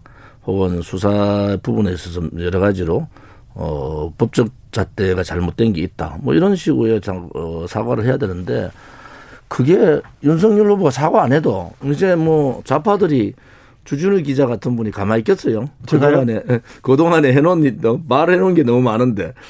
제가 그, 저, 이명수, 예. 어, 서울의 소리. 네. 가끔 저한테 전화 와요. 예. 그래가 뭐좀 이런저런, 어, 이재명 안 좋은 소리가 싫어하더라고. 네. 그래서 얘기하는데, 그거 다 밝혀지잖아요. 네. 어? 그래서 뭐, 김건희 여사나, 네. 그 윤석열 후보나, 또 이재명 후보나, 네. 또그 김경희 후보나 다 김혜경 후보 네. 그다 밝혀지는 거다. 네, 네. 자, 그러면 그 김건희 씨 논란에 대해서는 어떻게 보고 계십니까? 부끄럽죠. 너무 한편으로 보면은 어 정치나 기자들을 잘 모른다는 생각도 하지만 한편으로는 네. 너무 자기 생각 중심이다. 자기 중심으로 생각하고 있구나 이런 생각이 들고. 네. 또 이재명 후보 부인도 마찬가지고 네. 이재명 후보 부인은 어, 국민들을 분노하게 만든 거지. 네. 작은 것 가지고. 자, 아까 윤석열 후보의 아, 윤석열 후보는 박근혜 전 대통령을 모욕한 사람이라고 절대 용서할 수 없다고 말씀하셨어요. 그 전에. 네. 그런데 어, 아무튼 전제 조건이 있다. 음. 어, 진솔된 사과. 진솔된 사과. 수사가 잘못됐다는 사과가 없으면 뭐 본인이 했던 일에 대해서 사과를 해야지. 네. 그게 없으면 어떻게 합니까? 어, 우리는 뭐 우리 길을 갑니다. 네. 음, 지금 뭐 우리 공화당 입장에서는 나름대로 선거 준비라가 다 끝났고 예. 절차를 밟고 있는 건데 이제 어, 박근혜 대통령님의 입장은 제가 이렇다 저렇다 말을 할 수 있는 건 아니고 예. 여러 가지 내용을 다 알고 계시니까 네. 어, 판단을 하시지 않겠나 이렇게 보는 거죠. 알겠습니다. 네. 아까 말하셨던 좌파 기자는 잘못됐습니다. 저는 좌파 그런 거 아니에요. 어, 그럼 네. 진보 기자 아니요, 아니 그냥 기자죠. 아니 근데 저하고 그러면 그, 그동안 얘기한 거는 그러면 어떻게 됩니까? 자. 후보님, 대표님이라고 불러야 됩니다. 후보님이죠. 어, 후보님이요. 나는 자, 우파 정치인이잖아. 네, 그렇죠. 네. 자, 우파 정치인 우리 조원진 후보님. 자, 대선님 20여일 남았습니다. 29일 남았습니다. 막판 29일. 변수는 단일화가 될 것이라고 생각하는데 어떤 대, 단일화의 변수가 있습니까? 저는 뭐 안철수 후보가 뭐 대선까지 안 나온다 이래 보는 사람이에요. 안 나온다. 네. 그런데 이제 국민의힘이 묘해요. 음, 자기들이 이미 정권 잡은 줄 알고 네. 단일화에 대해서 이준석 대표도 그렇고 미온적이잖아요. 그러면 집니다. 그래요? 집니다. 그래서 대선 어, 국민들의 생각 특히 우파 국민들의 생각은 정권 교체하라는 건데 네. 아마 힘든 상황이 올 것 같아요. 판을 너무 못 본다. 지금 이 판에 아 보수가 많이 분열돼 있군요. 분열 생각이 다르지. 네, 생각이 다른 사람들만큼요. 왜냐하면 뭐 윤석열 후보 비호감도가 어 60%가 넘잖아요. 네. 그러다가 호남 지지율이 뭐 24% 가까이 간다는데 네. 결국 선거 갔을 때 어, 호남, 영남 비율을 보면은 네. 대구 경북은 보통 25에서 30. 네. 그 다음에 부울경은 35에서 40. 네. 그 다음에 호남은 뭐 90에서 10. 뭐 이래 보통 편성이 되잖아요. 선거 예, 예, 가까이 예. 되면은 뭐 일반적인 겁니다. 그래 대강 역대 선거를 예, 보면 네, 그래 됐는데 네, 네. 그런 경우를 보면은 지금 박빙이 아니고 지고 있는데 저 사람들이 이기고 있는 줄로 알더라고. 국민의힘에서는 이기고 있다는데요? 그러니까 그 잘못된 거라고. 그렇습니다. 우리가 보는 시각하고 달라요. 자, 그러면 대구 경북의 마음도 지금 복잡하군요. 일단은 박근혜를 지키자는 박심이 있을 거고. 음. 그리고 그리고 또 정권 교체하자는 마음도 있을 텐데 대구 경북의 지금 보수의 심장 대구의 경북의 생각은 어떻습니까? 60% 지금 지지율 나오는 정도예요. 60%는 정권 교체하자. 네. 그런데 야 윤석열로 해서 되나? 네. 뭐 도덕성 문제라든지 부인 문제라든지 이런 게 막 겹쳐 있으니까 또 박근혜 대통령에 대한 탄핵에 45년 구형을 때린 자. 우리 표현으로 하면은 보수 개멸의 주체자다. 이래 보는데 어 그렇다고 하면 이재명 주체자. 이재명, 네. 이재명 후보한테 썩가지는 못해요. 네. 대구가 이재명 후보가 뭐 고향이 안동이라고 정성을 많이 줬던데 그렇게 썩가지는 않을 겁니다. 그래요? 그렇다고 해서 윤석열한테 마음을 주지도 못하고. 그게 이제 선거 한 일주일, 한 3일 예. 되면 이제 방향이 다 나오겠죠. 그때까지 봐야 됩니까? 선거 네. 3일 전까지? 까지 봐야 돼. 네. 이번에는 그럼, 박빙이니까 네. 선거 전날까지도 봐야 될 거예요. 대구 경북에서 이 조원진, 음. 진박, 진박 조원진은 어떻게 해라 이런 얘기도 있을 거 아니에요. 저보고 뭐 소신을 지키고 가라는 분도 있고 예. 또 이제 이번에는 어 아무튼 그 정권 교체를 위해서 네. 어 단일화 하는 게 안 좋으냐 했는데 뭐 단일화 내가 하자고 요청을 했는데 네. 답이 없어요. 네. 그래서 내가 전국에 그러면 현수막 걸어라. 네. 뭐라고요? 단일화 요구를 거부한 국민의힘이 책임져라. 네. 만약에 잘못되네요. 지금 단일화 일주일 전부터 고문으로도 보내고 단일화 하자 했는데 네. 단일화에 대한 답이 없어. 그래요. 만약에 그러면 우리가 5년 동안 아스팔트 투쟁한 우리가 그냥 구보도 갈 수는 없잖아요. 예. 안철수하고 우리는 다르다고. 네. 안철수 씨는 뭐 독일도 갔다 오고 미국도 갔다 왔는데 우리는 뭐 아스팔트에서 국민의힘이 바보같이 있을 때 우리는 싸웠잖아요. 탄핵 안 낸다고 계속 버티고 싸운 사람들도 그, 그분들이죠. 뭐, 뭐 초창기부터 싸웠으니까. 네. 우리가 지금 집회만 지금 223차 했는데 아무튼 정권 개최를 해야 되는데 네. 뭐 정권 교체를 하려면 저 사람들이 좀 움직여줘야 되잖아요. 지금 지금 근데 아무튼 거리에서 우리 공화당이 집회를 하고 있는데 점점 집회하는 분들이 늘어나고 늘어나죠. 있어요. 그리고 아까 후원금도 다 찼다고요? 후원금 25억 6천원 다 차고 예. 이제 이제 당에 이제 또 후원금으로 들어오겠죠. 네. 단지 이제 우리가 걱정하는 것은 정권 교체를 해야 된다는 게 자유우파 국민의 명령인데 어, 윤석열로 정권 교체하면은 정권 교체가 아니고 정권 교대잖아 교대. 그렇습니까? 근데 정권 교체가 아니고 정권 교대다. 왜요? 어? 윤석열이 뭐 자기 스스로 좌파라 생각하고 있는데. 좌파라고 생각합니까? 어, 그러니까 정권 교대를 해야 된다. 특히 이제 애매한 노동 문제 이런 거 있잖아요. 노동 이사제. 네. 네. 막 이런 부분들은 제가 그거 내용을 잘 알지 않습니까? 그런데 그거를 윤석열 후보 앞장서서 찬성하더라고. 네네.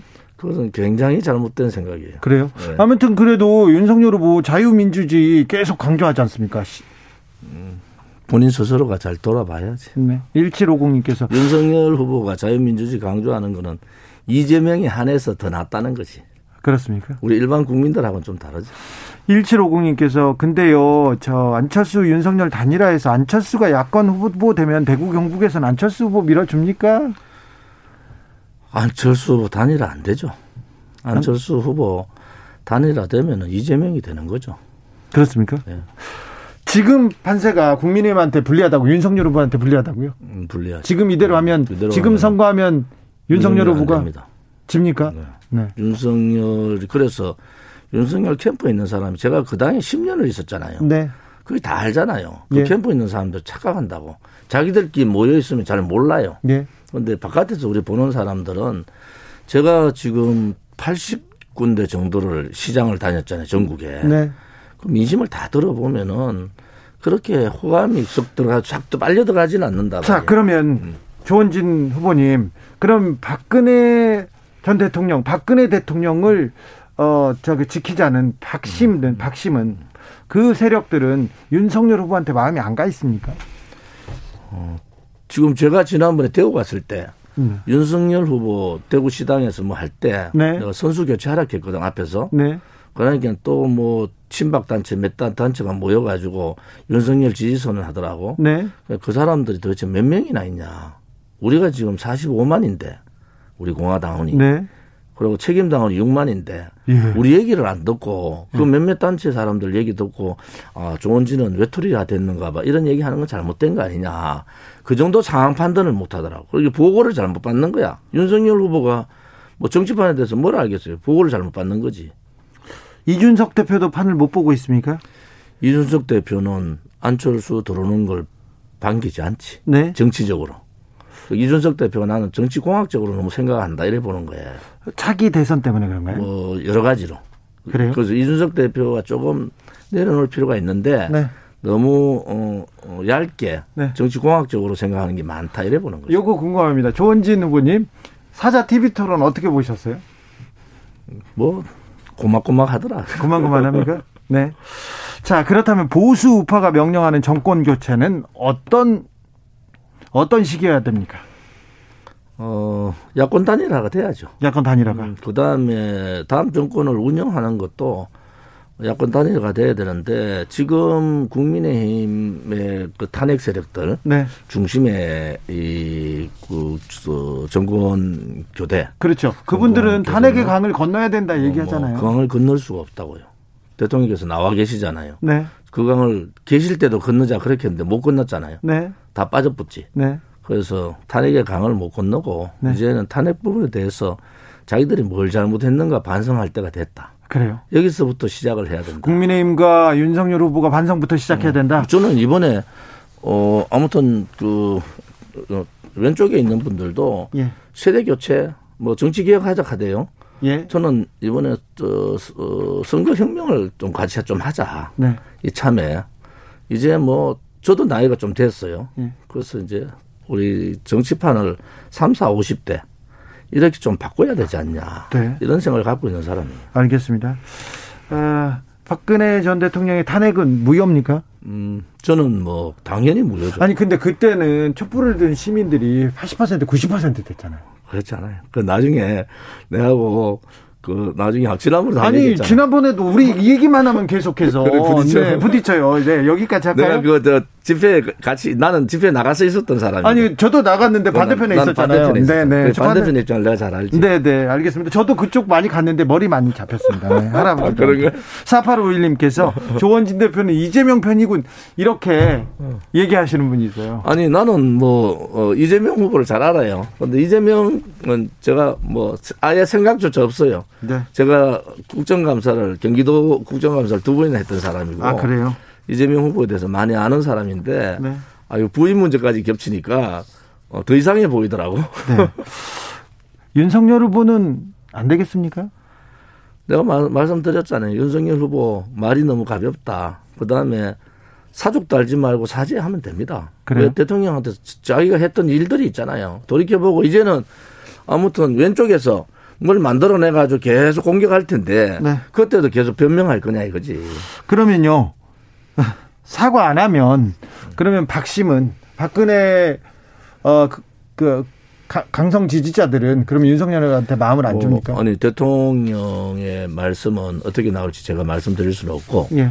아무튼 저의 입장은 네. 그렇게 하면은 우리 길을 가는 겁니다. 알겠습니다. 자, 앞서 저 조원진 후보께서 말씀하신 여론조사는요, 한결의 의뢰로 여론조사 전문기관 케이스테스 리서치가, 케이스텔 리서치가 음. 지난 3, 4일 전국의 만 18세 남녀 1000명을 대상으로 대선 후보, 후보별 호감, 비호감도를 조사한 결과입니다. 자세한 내용은 중앙선거 여론조사 심의위원회 홈페이지에서 보실 수 있습니다. 말씀 감사합니다. 고맙습니다. 네, 지금까지 조원진 우리 공화당 대선 후보였습니다. 대선을 향해 외쳐라. 하루 한 소원. 주진우 라이브 청취자들이 보내주신 정치권에 바라는 소원. 하루에 하나씩 정치권을 향해 날려드립니다. 오늘의 소원은 9131님. 이재명, 윤석열, 안철수 후보 모두 주진우 라이브에 동시에 나와주셨으면 좋겠습니다. 대선까지 D-29일 하루 한 소원 내일도 기대해 주세요.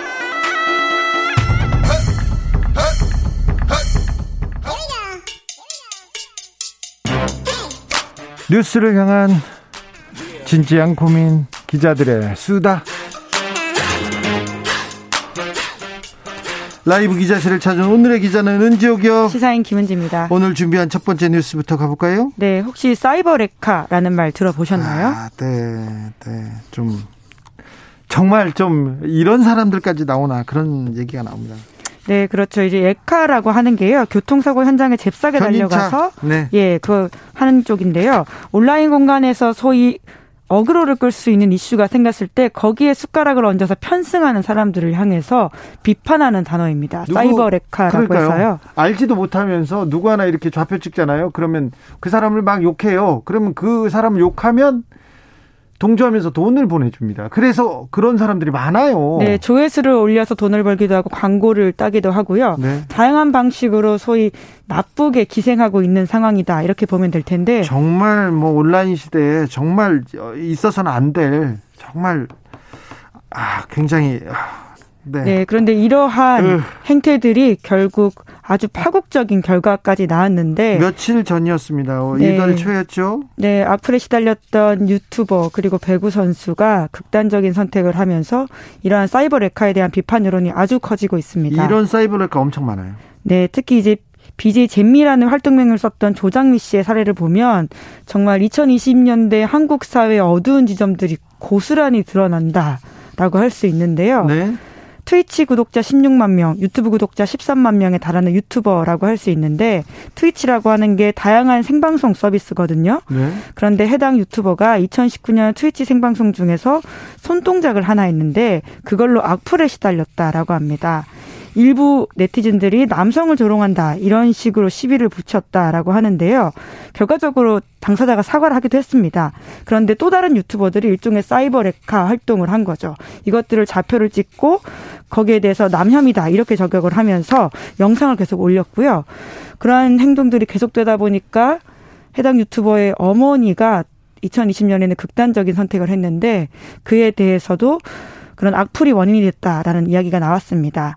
그래서 당사자가 이런 모친상 이후에 방송을 중단하면서 자신을 향한 악성 댓글 좀 그만해달라 이렇게 호소했는데요.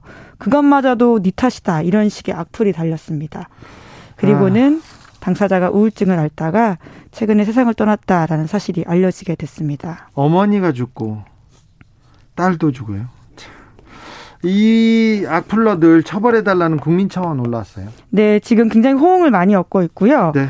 그래서 지난 5일에 국민청원 게시판에 이러한 제목인데요. 그대로 읽어보면 가로하고 모녀살인범 유튜버 사망 사건 가로 닫고 가해자 유튜버랑 FM 코리아 DC 인사이드 강력 처벌을 요청합니다라는 겁니다. 네. 해당 글에는 한 유튜버의 영상 때문에 페미니즘 아닌 사람을 페미로 몰아가서 심한 욕설과 성희롱으로 폭로를 해서 한 사람을 인생 망가뜨리고 그걸 본 커뮤니티 사람들은 그 유튜브를 찾아가서 댓글에 욕을 쓰는 사건이 있었다. 이렇게 쓰여 있는데요. 그 청원인 내용에 보면 또 남초 사이트에서 고인을 모독하는 글도 올라오고 있다라면서 심한 욕설과 성희롱으로 한 사람의 인생을 망가뜨렸다. FM 코리아 DC 인사이드 IP 추적을 통해서 강력 처벌을 원한다. 해당 유튜버에 대해서는 모욕죄, 허위사실 유포죄 처벌해야 된다. 이렇게 촉구했습니다. 네, 강력하게 강력하게 처벌했으면 좋겠습니다. 경찰이 이런 데 수사력을 좀좀 보여주었으면 좋겠어요. 수사 능력을. 네, 지금 14만 명 넘게 청원에 동의했다라고 하고요. 네, 아, 너무 안타까운 죽음 아닙니까? 또 다른 죽음이 또 다른 희생을 부를 수도 있습니다. 그래서 경찰이 이 부분 좀 명확하게 좀 밝혀줬으면 합니다. 그런데 언론의 책임도 적지 않은 것 같습니다. 예, 또 다르게 그 비슷한 사이버 레카짓을 하고 있다라는 비판들을 사고 있는데요. 네. 악플과 사이버 불링에 대한 비판의 목소리에 더해서 이런 근거 없는 루머와 비난 생산하는 유튜버들에 대해서 그걸 그냥 그대로 인용하는 보도하면서 클릭수 올리는데 골몰하고 있다. 이런 비판이 있습니다. 네. 여기에 편승하면서 부추기는 언론 보도들이 일부 있는데요. 물론 모든 언론들이 그런 건 아니지만 특히나 오마이뉴스 보도에 따르면 위키트리에서 해당 논란이 처음으로 기사가 됐다라고 합니다. 그리고 나서 얼마 지나지 않아서 인사이트에 에서도 이를 다뤘는데요. 이러한 사실들을 홍보하면서 사실상 숨진 조 씨에 대한 비난 여론을 조장하기도 그렇죠. 했다. 이런 언론에서 써서 있습니다. 누구를 비난하게 만들고 또 그걸 가지고 그걸 가지고 돈을 또 비난했다라는 기사를 쓰고 이거 사이버 wrecker 짓을 한 거죠. 네, 그런 여론이 있다라는 것들을 오히려 만들어내는 기사를 생산했고 또 그런 여론이 일부 생기면 그것이 증폭된다라고 하면서 다시금 클릭질을 유도하고 있는 건데요. 네. 심지어 제가 좀 찾아보니까 네. 어제도 위키트리가 이 소식을 전하면서 클릭 수를 올리는 장사를 하고 있는 게 아니냐라는 의심을 살 수밖에 없는 보도들을 했습니다. 네. 잼미 사망 소식 전해지자 BJ 남순이 급히 생방송 켜고 남긴 말이라고 하면서 썸네일에 두 사람의 얼굴을 명기해서 클릭을 유도하고 이 사건의 본질에 대한 이야기들 하지 않고 오히려 다시금 이 여론을 증폭시키는 행동들을 하고 있다 이런 생각이 들더라고요. 이렇게 잔인할 수도 있네요. 아. 이렇게 잔인할 수도 있어요. 8237님 사이버상 살인을 했는데도 법적 대응을 못하다니 생각만 해도 끔찍합니다. 예전에 댓글로 악성 댓글을 달던 사람이 있어요. 그 악성 댓글 때문에 한, 한 여배우가, 어, 세상을 떠났습니다. 너무 괴로워했거든요. 네, 사실 그렇게 세상을 떠난 사람들이 많아요. 예, 네. 여럿입니다. 네. 그 최진실 씨 경우도 비슷한 경우였는데 나중에 정말 극악한 댓글을 달, 달던 사람을 찾아가 봤어. 찾아서 가봤는데 그냥 학생이에요. 근데 너 왜 그랬니? 이렇게 물어봤는데요. 그냥 그랬대요. 그냥. 너 어디에서 이런 얘기를 들었니? 그냥 지원했대요. 근데 자기가 그렇게 어, 큰 거짓말을 해서 사람들이 더 많이 욕하고 그러면 그냥 재밌었다는 거예요. 아, 이 얘기를 듣고 예, 굉장히 말문이 막히는 상황인데요. 네. 이렇게 아무 생각 없이 악플을 다는 사람뿐만이 아니라 그것을 사실 더 이상 방치하는 것도 이제 폭력이겠다라는 생각들이 그렇죠. 참 많이 들거든요. 사람이 죽었습니다. 사람이 네. 죽었습니다. 그리고 이걸 막기 위해서 네. 정말 특별한 조치들이 필요하다는 생각이 듭니다. 또 생깁니다. 그래서 네. 네. 대책을 세워야 되고 경찰이 이런 문제는 우리가 그런 얘기하지 말고 이런 문제 나서야 됩니다. 네. 매우 매우 죄질이 나쁜 사이버 범죄입니다. 다음 뉴스로 가볼까요? 네, 코로나와 함께 치러지는 첫 대선이 한 달 앞으로 다가왔습니다. 그런데 코로나 걸리면 투표 못 하나요? 이거 걱정하는 사람 많아요? 네, 실제로 사전 투표일이 3월 4일에서 5일 그리고 본 투표일이 9일인데요. 네. 이번에는 어떻게 해야 되는지에 대한 걱정이 많습니다. 왜냐하면, 어떻게 한답니까? 예, 예, 지금 그러한 것들을 정치권이 좀 고민을 하고 있다라고 하는데요. 네. 당장 여야가 합의를 하면 바꿀 수 있는 것들이 많습니다. 그래서 방금 나온 속보로는 당일날 확진자는 6시에서 9시 따로 투표하는 안을 좀 고민하고 있다라고 하는데요. 네. 아직 확정이 된 건 아니지만 2월 어, 15일까지 정부에서 결정을 하겠다라고 밝히고 있는 상황입니다. 네. 그러니까 확진자들도 걱정 없이 투표할 수 있게 하겠다라고 하는 게 핵심이라고 볼 수 있습니다. 그렇습니까? 예, 바꾸기는 한답니까? 네, 우선은 확진자가 계속 늘어나는 상황이고요. 사전투표 이후에도 걸릴 수 있는 상황이지 않습니까? 그런데 그러게요. 숫자가 점점 더 늘어나고 있기 때문에 그분들의 투표권도 아주 중요한 참정권 요소이기 때문에 이것들을 반드시 보장해야 되지 않나 싶긴 합니다. 그러니까요. 해야죠. 그리고 이게 이게 뭐 수백 명, 수천 명이 아니라 수만 명이 격리되고 있으면 뭔가 하는 방법은 내야죠. 정치권에서 네. 빨리. 정치권이 당리당략 계산하지 말고요. 시민들을 위해서 참정권 보장할 방법에 대해서 명확하게 좀 내놨으면 좋겠습니다. 그렇습니까? 네. 아, 마지막 뉴스는요? 네, 같은 사건에 대해서 다른 판결이 나왔습니다. 네. 예, 좀 사건 설명을 드리면요. 이명박 정부 시절에 국가정보원의 김대중 전 대통령 뒷조사, 소위 데이비슨 프로젝트라고 하는 것이 있었다라고 합니다. 아, 네. 제가 진짜 이거 많이 했는데, 많이 했는데. 그런데 왜 다른 판결이 나온 거죠?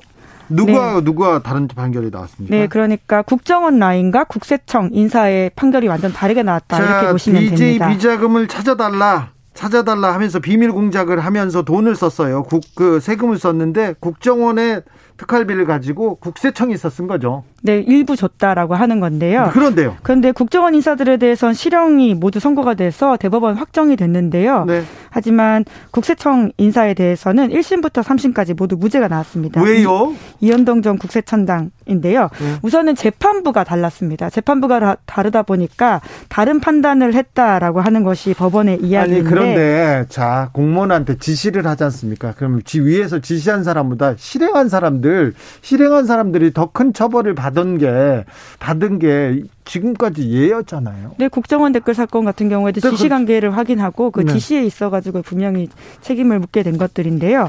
하지만 이 각 재판부에 따라서 이 분리 기소가 되다 보니까요. 재판부가 각각의 사실관계를 다르게 판단한 바가 있는데 돈을 줬다라고 하는 것에 있어서는 돈을 준 사람의 증언이 아주 중요합니다. 왜냐하면 물증이 없기 때문인데 하지만 그 진술에 대해서 각 재판부가 다르게 판단을 했습니다. 그래서 이현동 전 국세청장에 대해서는 무죄가 나왔다라는 사실인데요. 네. 이제 그러다 보니까 노컷뉴스가 이에 대해서 좀 문제 제기하는 기사를 썼습니다. 대법원 관계자를 취재해서 이러한 이야기를 했는데요. 검찰 검찰이 국정원 관여자들과 국세청 관여자들을 분리 기소함으로써 각 재판에서 주장의 증명 차이에 따라 발생한 결과다 이렇게 밝히고 있는데요. 네. 그러니까 법원에서는 검찰에게 일정 부분 책임을 떠넘기고 있는 거죠. 제가 이 부분에 대해서 좀 잘 압니다. 왜 그러냐면요. 어, 제가 저기 전직 대통령의 비자금을 찾으러 이렇게 조사 저기 취재를 하러 다녔는데 해외에 있는 어 정, 정보원 어, 해외에 뭐라고 요 정보기관원 늘 제가 접촉했어요. 만났는데 우리 이, 이 국정원과 국세청도 접촉했던 사람이더라고요. 그래서 이 문제에 대해서는 저희가 시간을 갖고 나중에 제가 자세히 정리해 드리겠습니다. 아무튼 세금을 가지고 똑같이 공무원이 나서서 돈을 썼어요. 잘못을 했는데 한 팀은 유죄, 한 팀은 무죄. 이것도 이거는 좀 뭐 억울하다 이렇게 할 만도 합니다. 법이 왜 그런지도 저희가 좀 따져보겠습니다. 오늘도 감사했습니다. 네, 감사합니다. 시사인 김은지 기자, 기자였습니다. 교통정보센터 다녀올게요. 임초희 씨.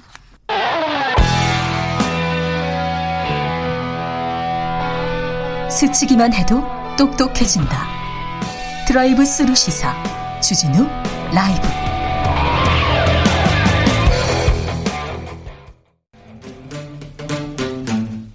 2030 청년이 보고 듣고 느끼는 대선 전쟁 그것이 궁금하다. MZ 세대에게 묻는다. 요즘 뭐 하니?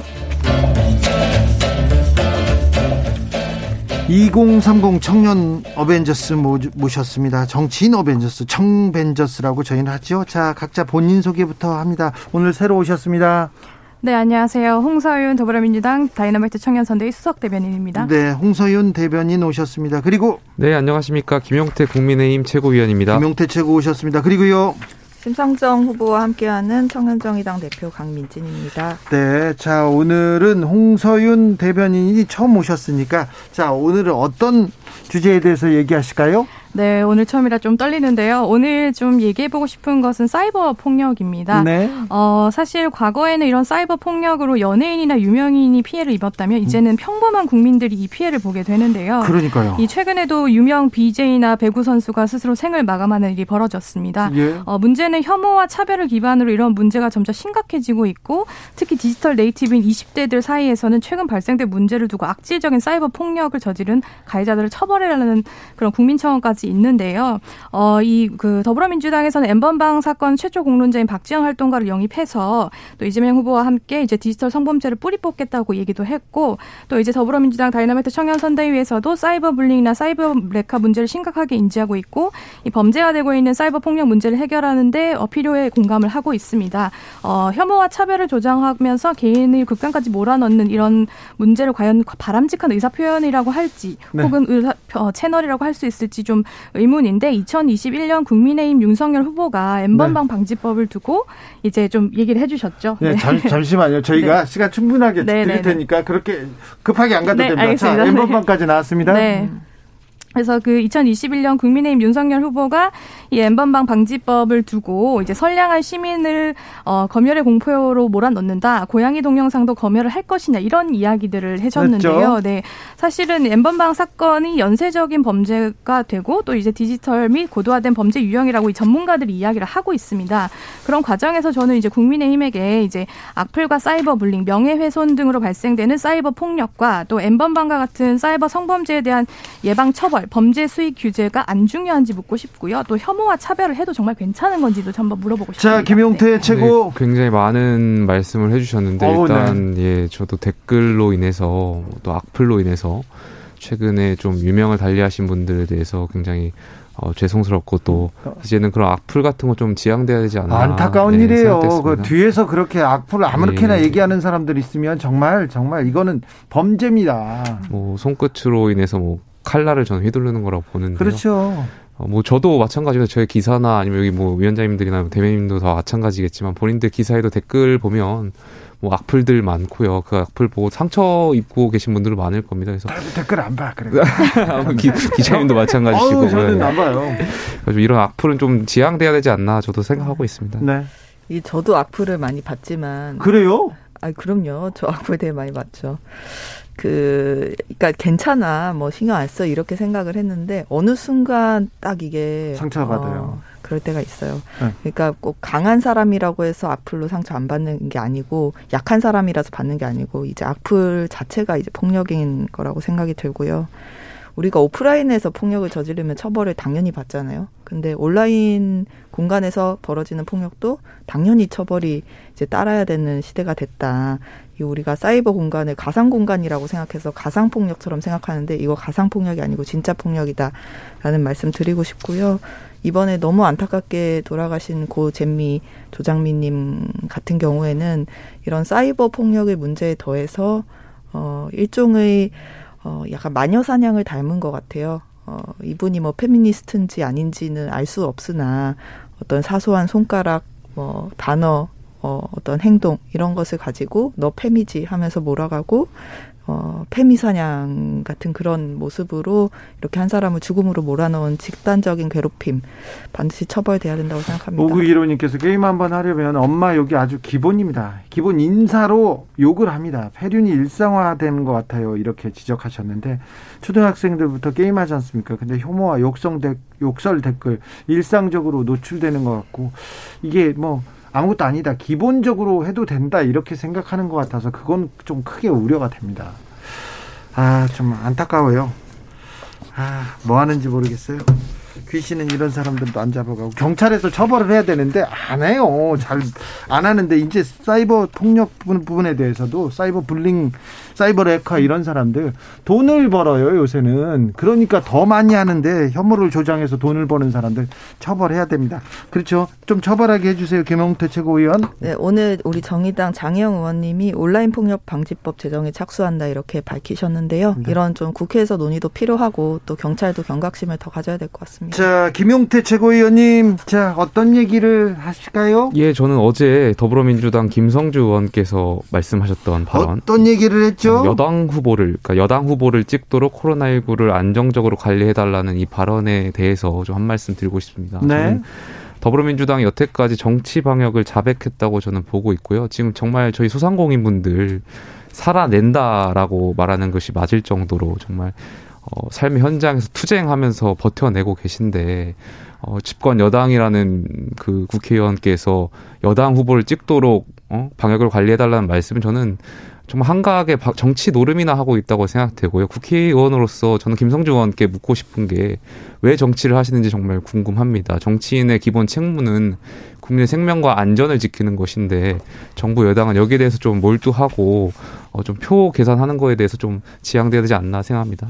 자, 홍서윤 대변인이 답변하셔야 되겠네요. 네, 아무래도 지금 그 어쨌든 방역에 만전을 기하는 것은 맞고 또 이제 그 당사자인 김성주 의원께서 이 참정권을 제약하는 일이 있어서는 안 된다는 취지에서 발언 중에 나온 발언이라고 하면서 이 비유적 표현에 대해서 오해가 없도록 사과를 또 하셨습니다. 그래서 문제에 대한 지적에 대해서는 겸허히 사과를 하는 모습인데 어 다만 이제 저희가 이제 코로나가 이제 초기와 지금 굉장히 현저히 다르지 않습니까? 특히 이제 백신을 맞기도 하고 이제 복용을 하는 이제 치료제들이 나오기 시작하면서 실제로 WHO 에서도 팬더믹의 마지막 단계에 들어선 것 같다고 예측을 하고 있습니다. 이런 과정에서 되려 그 야당이 어떤 그 공포를 조장하는 그런 형태의 그 어떤 코로나를 정쟁의 소재로 삼아서는 안 될 것 같고요. 어, 오히려 이제 오미크론을 감염되신 분들 보면 굉장히 이제 독감 수준의 어떤 치명률을 보이고 있어서 그런 만큼 점점 안정적인 안정적인 형태로 이제 방역 체계를 갖춰가고 또 앞으로는 이런 것들이 이제 풍토화되는 어떤 그, 그 독 감의 형태 하나로서 좀 인지를 대해서 좀 더 변화를 만들어가야 된다고 생각이 들고 어 그다음에 우선은 이제 이제 이런 그 어떻게 보면 이제 비유적 표현에 대한 사과 이 부분 은 좀 어, 충분히 좀 이해를 해주시면 좋을 것 같습니다. 말씀 네. 이거 네. 코로나를 정쟁으로 삼는 문제랑 이 의원 임성주 의원이 여당 후보를 찍도록 코로나19를 안정적으로 관리해달라 네. 이 발언 발언을 하신 거는 일단 맞잖아요. 그래서 그 부분은 어, 충분히 사과를 하신 거예요. 아니 사과를 있습니다. 사과도 사과인데 네. 이분이 지금 민주당 중앙선대위 정책본부 수석 부본부장 이렇게 맡고 있다고 어, 하더라고요. 네. 근데 이런 발언을 했는데 선대위에서 아무런 조치가 없다는 거 사과로 끝날 일은 아니라고 보이고요. 이게 투표권을 보장해야 된다라는 취지면 어, 유권자들이 참정권을 행사할 수 있도록 안정적으로 관리를 해달라 이렇게 말씀을 하셨어야지 여당 후보를 찍도록 이런 말씀하신 것은 좀 대단히 부적절하고 조치가 따라야 되는 일이라고 생각합니다. 그리고 저도 한 말씀 더 드리면 코로나를 공포로 몰고 정쟁의 그런 도구로 삼은 거는 집권 여당이라고 저는 생각되고요. 어, 그동안 뭐 지금 뭐 코로나가 독감 수준이라고 말씀하셨는데 일상으로 회복됐다가 왔다 정부가 전혀 예측을 못하고 다시 방역에 대해서 비합리적이고 과학적이지 못한 것에 대해서 많은 국민들이 의구심을 품고 있거든요. 방역 당국은 여기에 대한 의구심이 있다는 것을 꼭 인지하시고 네. 정말 국민들께 과학적인 방역이 될 수 있도록 만전의 기회 주셨으면 좋겠습니다. 네. 알겠습니다. 근데 김용태 최고위원님한테 하나만 물어볼게요. 네, 예. 저한테만 말씀하시는 네. 코로나 방역에 대해서 네. 다른 나라에 비해서는 우리나라가 방역을 잘하고 있다 이런 평가를 받잖아요. 저는 뭐 그거는 전적으로 국민들께서 많이 참여해 주셨고 저희 정부 기준이 어떻든 네. 여기 대해서 국민들께서 많이 따라주셨던 결과라고 생각하고 있습니다. 알겠어요. 네. 자 그리고 이번에는 강민진 대표가 고른 주제로 가보겠습니다. 네, 저희 심상정 후보님이 어제 어, 중대 발표를 하셨습니다. 그래요? 네, 늘 뜨거운 감자가 되는 이 연금 개혁 공약을 어, 내 후보 중에 최초로 구체적인 개혁안을 내놨는데요. 어, 지난번 사자 토론 때도 이 안철수 후보가 이 연금 개혁 다 합의하시는 거죠 해서 이야기가 됐기 때문에 아마 어, 이 연금 개혁 이슈는 이번 대선에서 계속 논의가 될 거라고 생각합니다. 저희는 원래부터 연금 개혁 공약 발표를 준비를 하고 있었어요. 그래서 네. 이제 좀 이렇게 빠르게 발표를 할 수가 있었고 내용을 조금 설명을 드리겠습니다. 어, 연금, 저희가 생각하는 연금 개혁 방향은 첫째로 청년을 위한 연금 개혁이고요. 둘째로 불안정 노동자를 위한 연금 개혁입니다. 그리고 마지막으로 빈곤 노인을 위한 노후의 양극화를 없애는 연금 개혁 방향. 어, 이렇게 세 가지로 잡고 있고요. 지금 청년들 같은 경우에는 92년생부터는 연금 재정이 고갈돼서 어, 앞으로 노후가 됐을 때 연금을 받을 수 없을 것이다 이런 예측이 되고 있는 상황이고 지금 국민연금 말씀하시는 거죠? 그렇죠. 네, 네. 국민연금. 예, 그리고 이, 지금 보험료가 낮아서 이렇게 낮은 보험료로는 수지 불균형을 맞출 수 없다. 이거 미래 세대한테 부담 넘기는 것이다. 이런 지적이 계속 돼 왔습니다. 그런데 이 보험료를 올리자는 얘기를 해야 되는데 이 이야기가 사실 뭐 국민들이 어, 뭐 인기 있을 이야기는 아니기 때문에 사실 정치권이 제대로 다루지 않았는데 심상정 후보는 어제 정확하게 어, 우리 보험료 지금 세대가 올려서 미래 세대의 부담 낮춥시다. 어, 라고 이야기를 했고요. 그리고 두 번째로 이 지금 연금 제도가 정규직 노동자들 한테 유리하고 불안정 노동자들한테 불리하게 설계가 돼 있거든요. 안정적으로 길게 보험료를 납부해야 연금을 많이 받을 수 있기 때문에 그래서 심상정 후보가 낸 개혁안의 경우에는 이 실업 크레딧, 출산 크레딧, 군복부 크레딧을 확대하고 저소득 노동자 보험료 지원을 어, 확장을 해서 이 불평등 없애겠다 이렇게 말씀했습니다. 알겠습니다. 안철수 후보가 사자토론에서 자 나머지 후보들한테도 우리 연금 개혁하자 그랬더니 모두 다 동의했었어요. 동의했는데 내용은 없었는데 이번에 심상정 후보가 아, 안을 개혁안을 내놨다 이거죠. 네. 정의당에서. 네. 네. 그 이이 이 부분이 사실 진보 진영 입장에서도 일종의 금기 깨기였습니다. 이때까지는 국민연금을 소득 대체율을 올려야 된다 이 논의가 중심으로 이뤄졌는데 네. 어, 그런 방향으로만 갈 경우에는 미래 세대 부담이 가중되고 또 불안정 노동자 사각지대, 연금 사각지대가 해소가 되기가 어렵기 때문에 네. 어, 이번에 확실하게 저희가 어, 이제 스탠스를 정했습니다. 알겠습니다. 연금 개혁 아유 어렵습니다. 어려운 주제는 김용태 최고. 네. 뭐 연금 개혁에 대해서 지난 토론에서 모든 후보께서 다들 동의하신 바니까요. 네. 누가 되시든 빠른 시일 안에 좀 어, 진지한 또 저 전문적인 연금 개혁 논의가 있었으면 좋겠습니다. 알겠습니다. 저 강민진 대표 어, 다른 주제 하나만 더 얘기하겠습니다. 아, 네. 이번에 윤석열 후보가 이런 발언을 하셨죠. 어, 이 성차별, 지금은 여성 차별의 구조가 없다. 어, 구조적 문제가 아니다라고 말씀하셨는데요. 구조적 성차별은 없으며 차별은 개인의 문제다 이렇게 말씀하셨나요? 네, 그렇죠. 저는 오늘 이 민주당에서 홍서윤 대변인님이 나오셨잖아요. 제가 이 청년 정치인들끼리 토론을 하는 시간들이 몇 번 있는데 네. 어 그때마다 저 혼자 여성이었습니다 이때까지. 네. 어 근데 오늘 처음으로 이제 다른 어, 여성 청년 정치인 분과 함께 토론을 하게 됐거든요. 여의도에는 남자가 많죠. 남자 뭐 좀 남자 늙은 그 나이 많이 드신 분들이 많죠. 그 이 정치업계야말로 정말 남초 업계고 또 네. 이제 기성세대 중심이 된 그런 상황인데 네.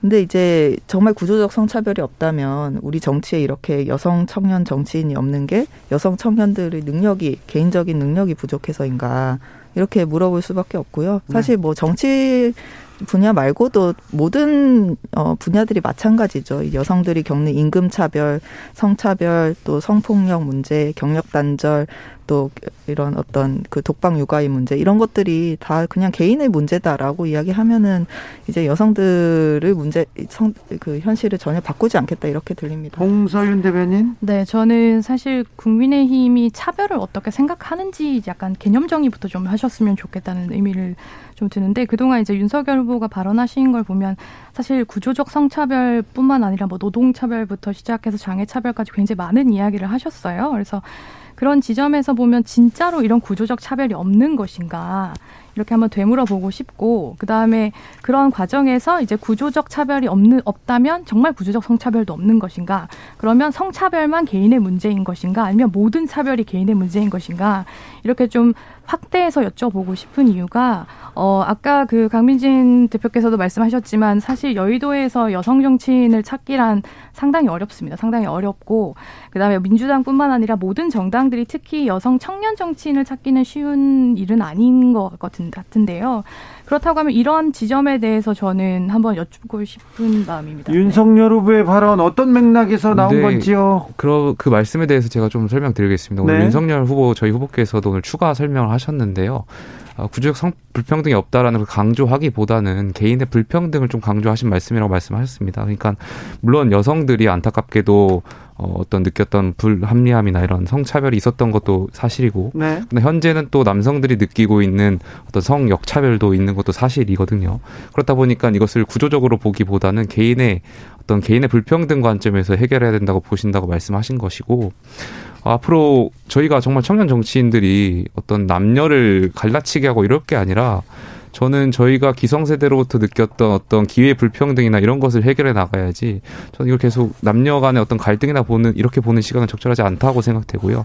여성들이 갖고 있는 불평등이나 남성들이 갖고 있는 불평등 모두 다 있는 것은 사실이잖아요. 남성들이 받고 있는 구조적 역차별은 뭡니까? 예를 들면 뭐 군대 관련해 가지고도 있고요. 군대 가고 뭐 그거 관련해서도 뭐 몇 번 분들은 남자들이 뭐 뭐, 뭐, 부족해가지고, 뭐, 어떻게, 어떻게 한다라고 말, 말씀하시는 분들 있잖아요. 비하적인 말씀 하시는 분들도 있고. 예.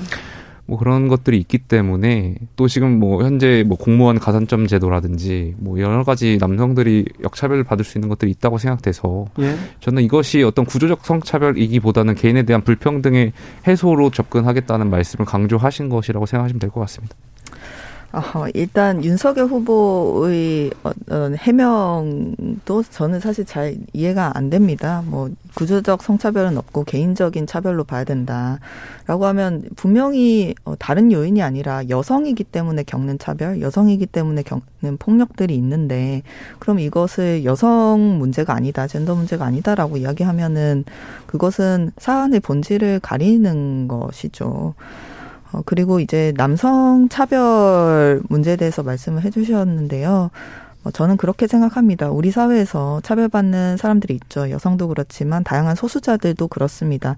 근데 어떤 문제가 사회 구조적 차별이라고 할 때에는 그 차별이 어, 당사자들이 어, 극복할 수 없는 어, 그리고 이제 어, 당사자의 미래와 운명, 삶에 어, 본질적인 영향을 미치고 또 이제 그 불리한 위치가 되는 어, 그런 것들을 차별이라고 봐야 된다 이렇게 생각을 하거든요.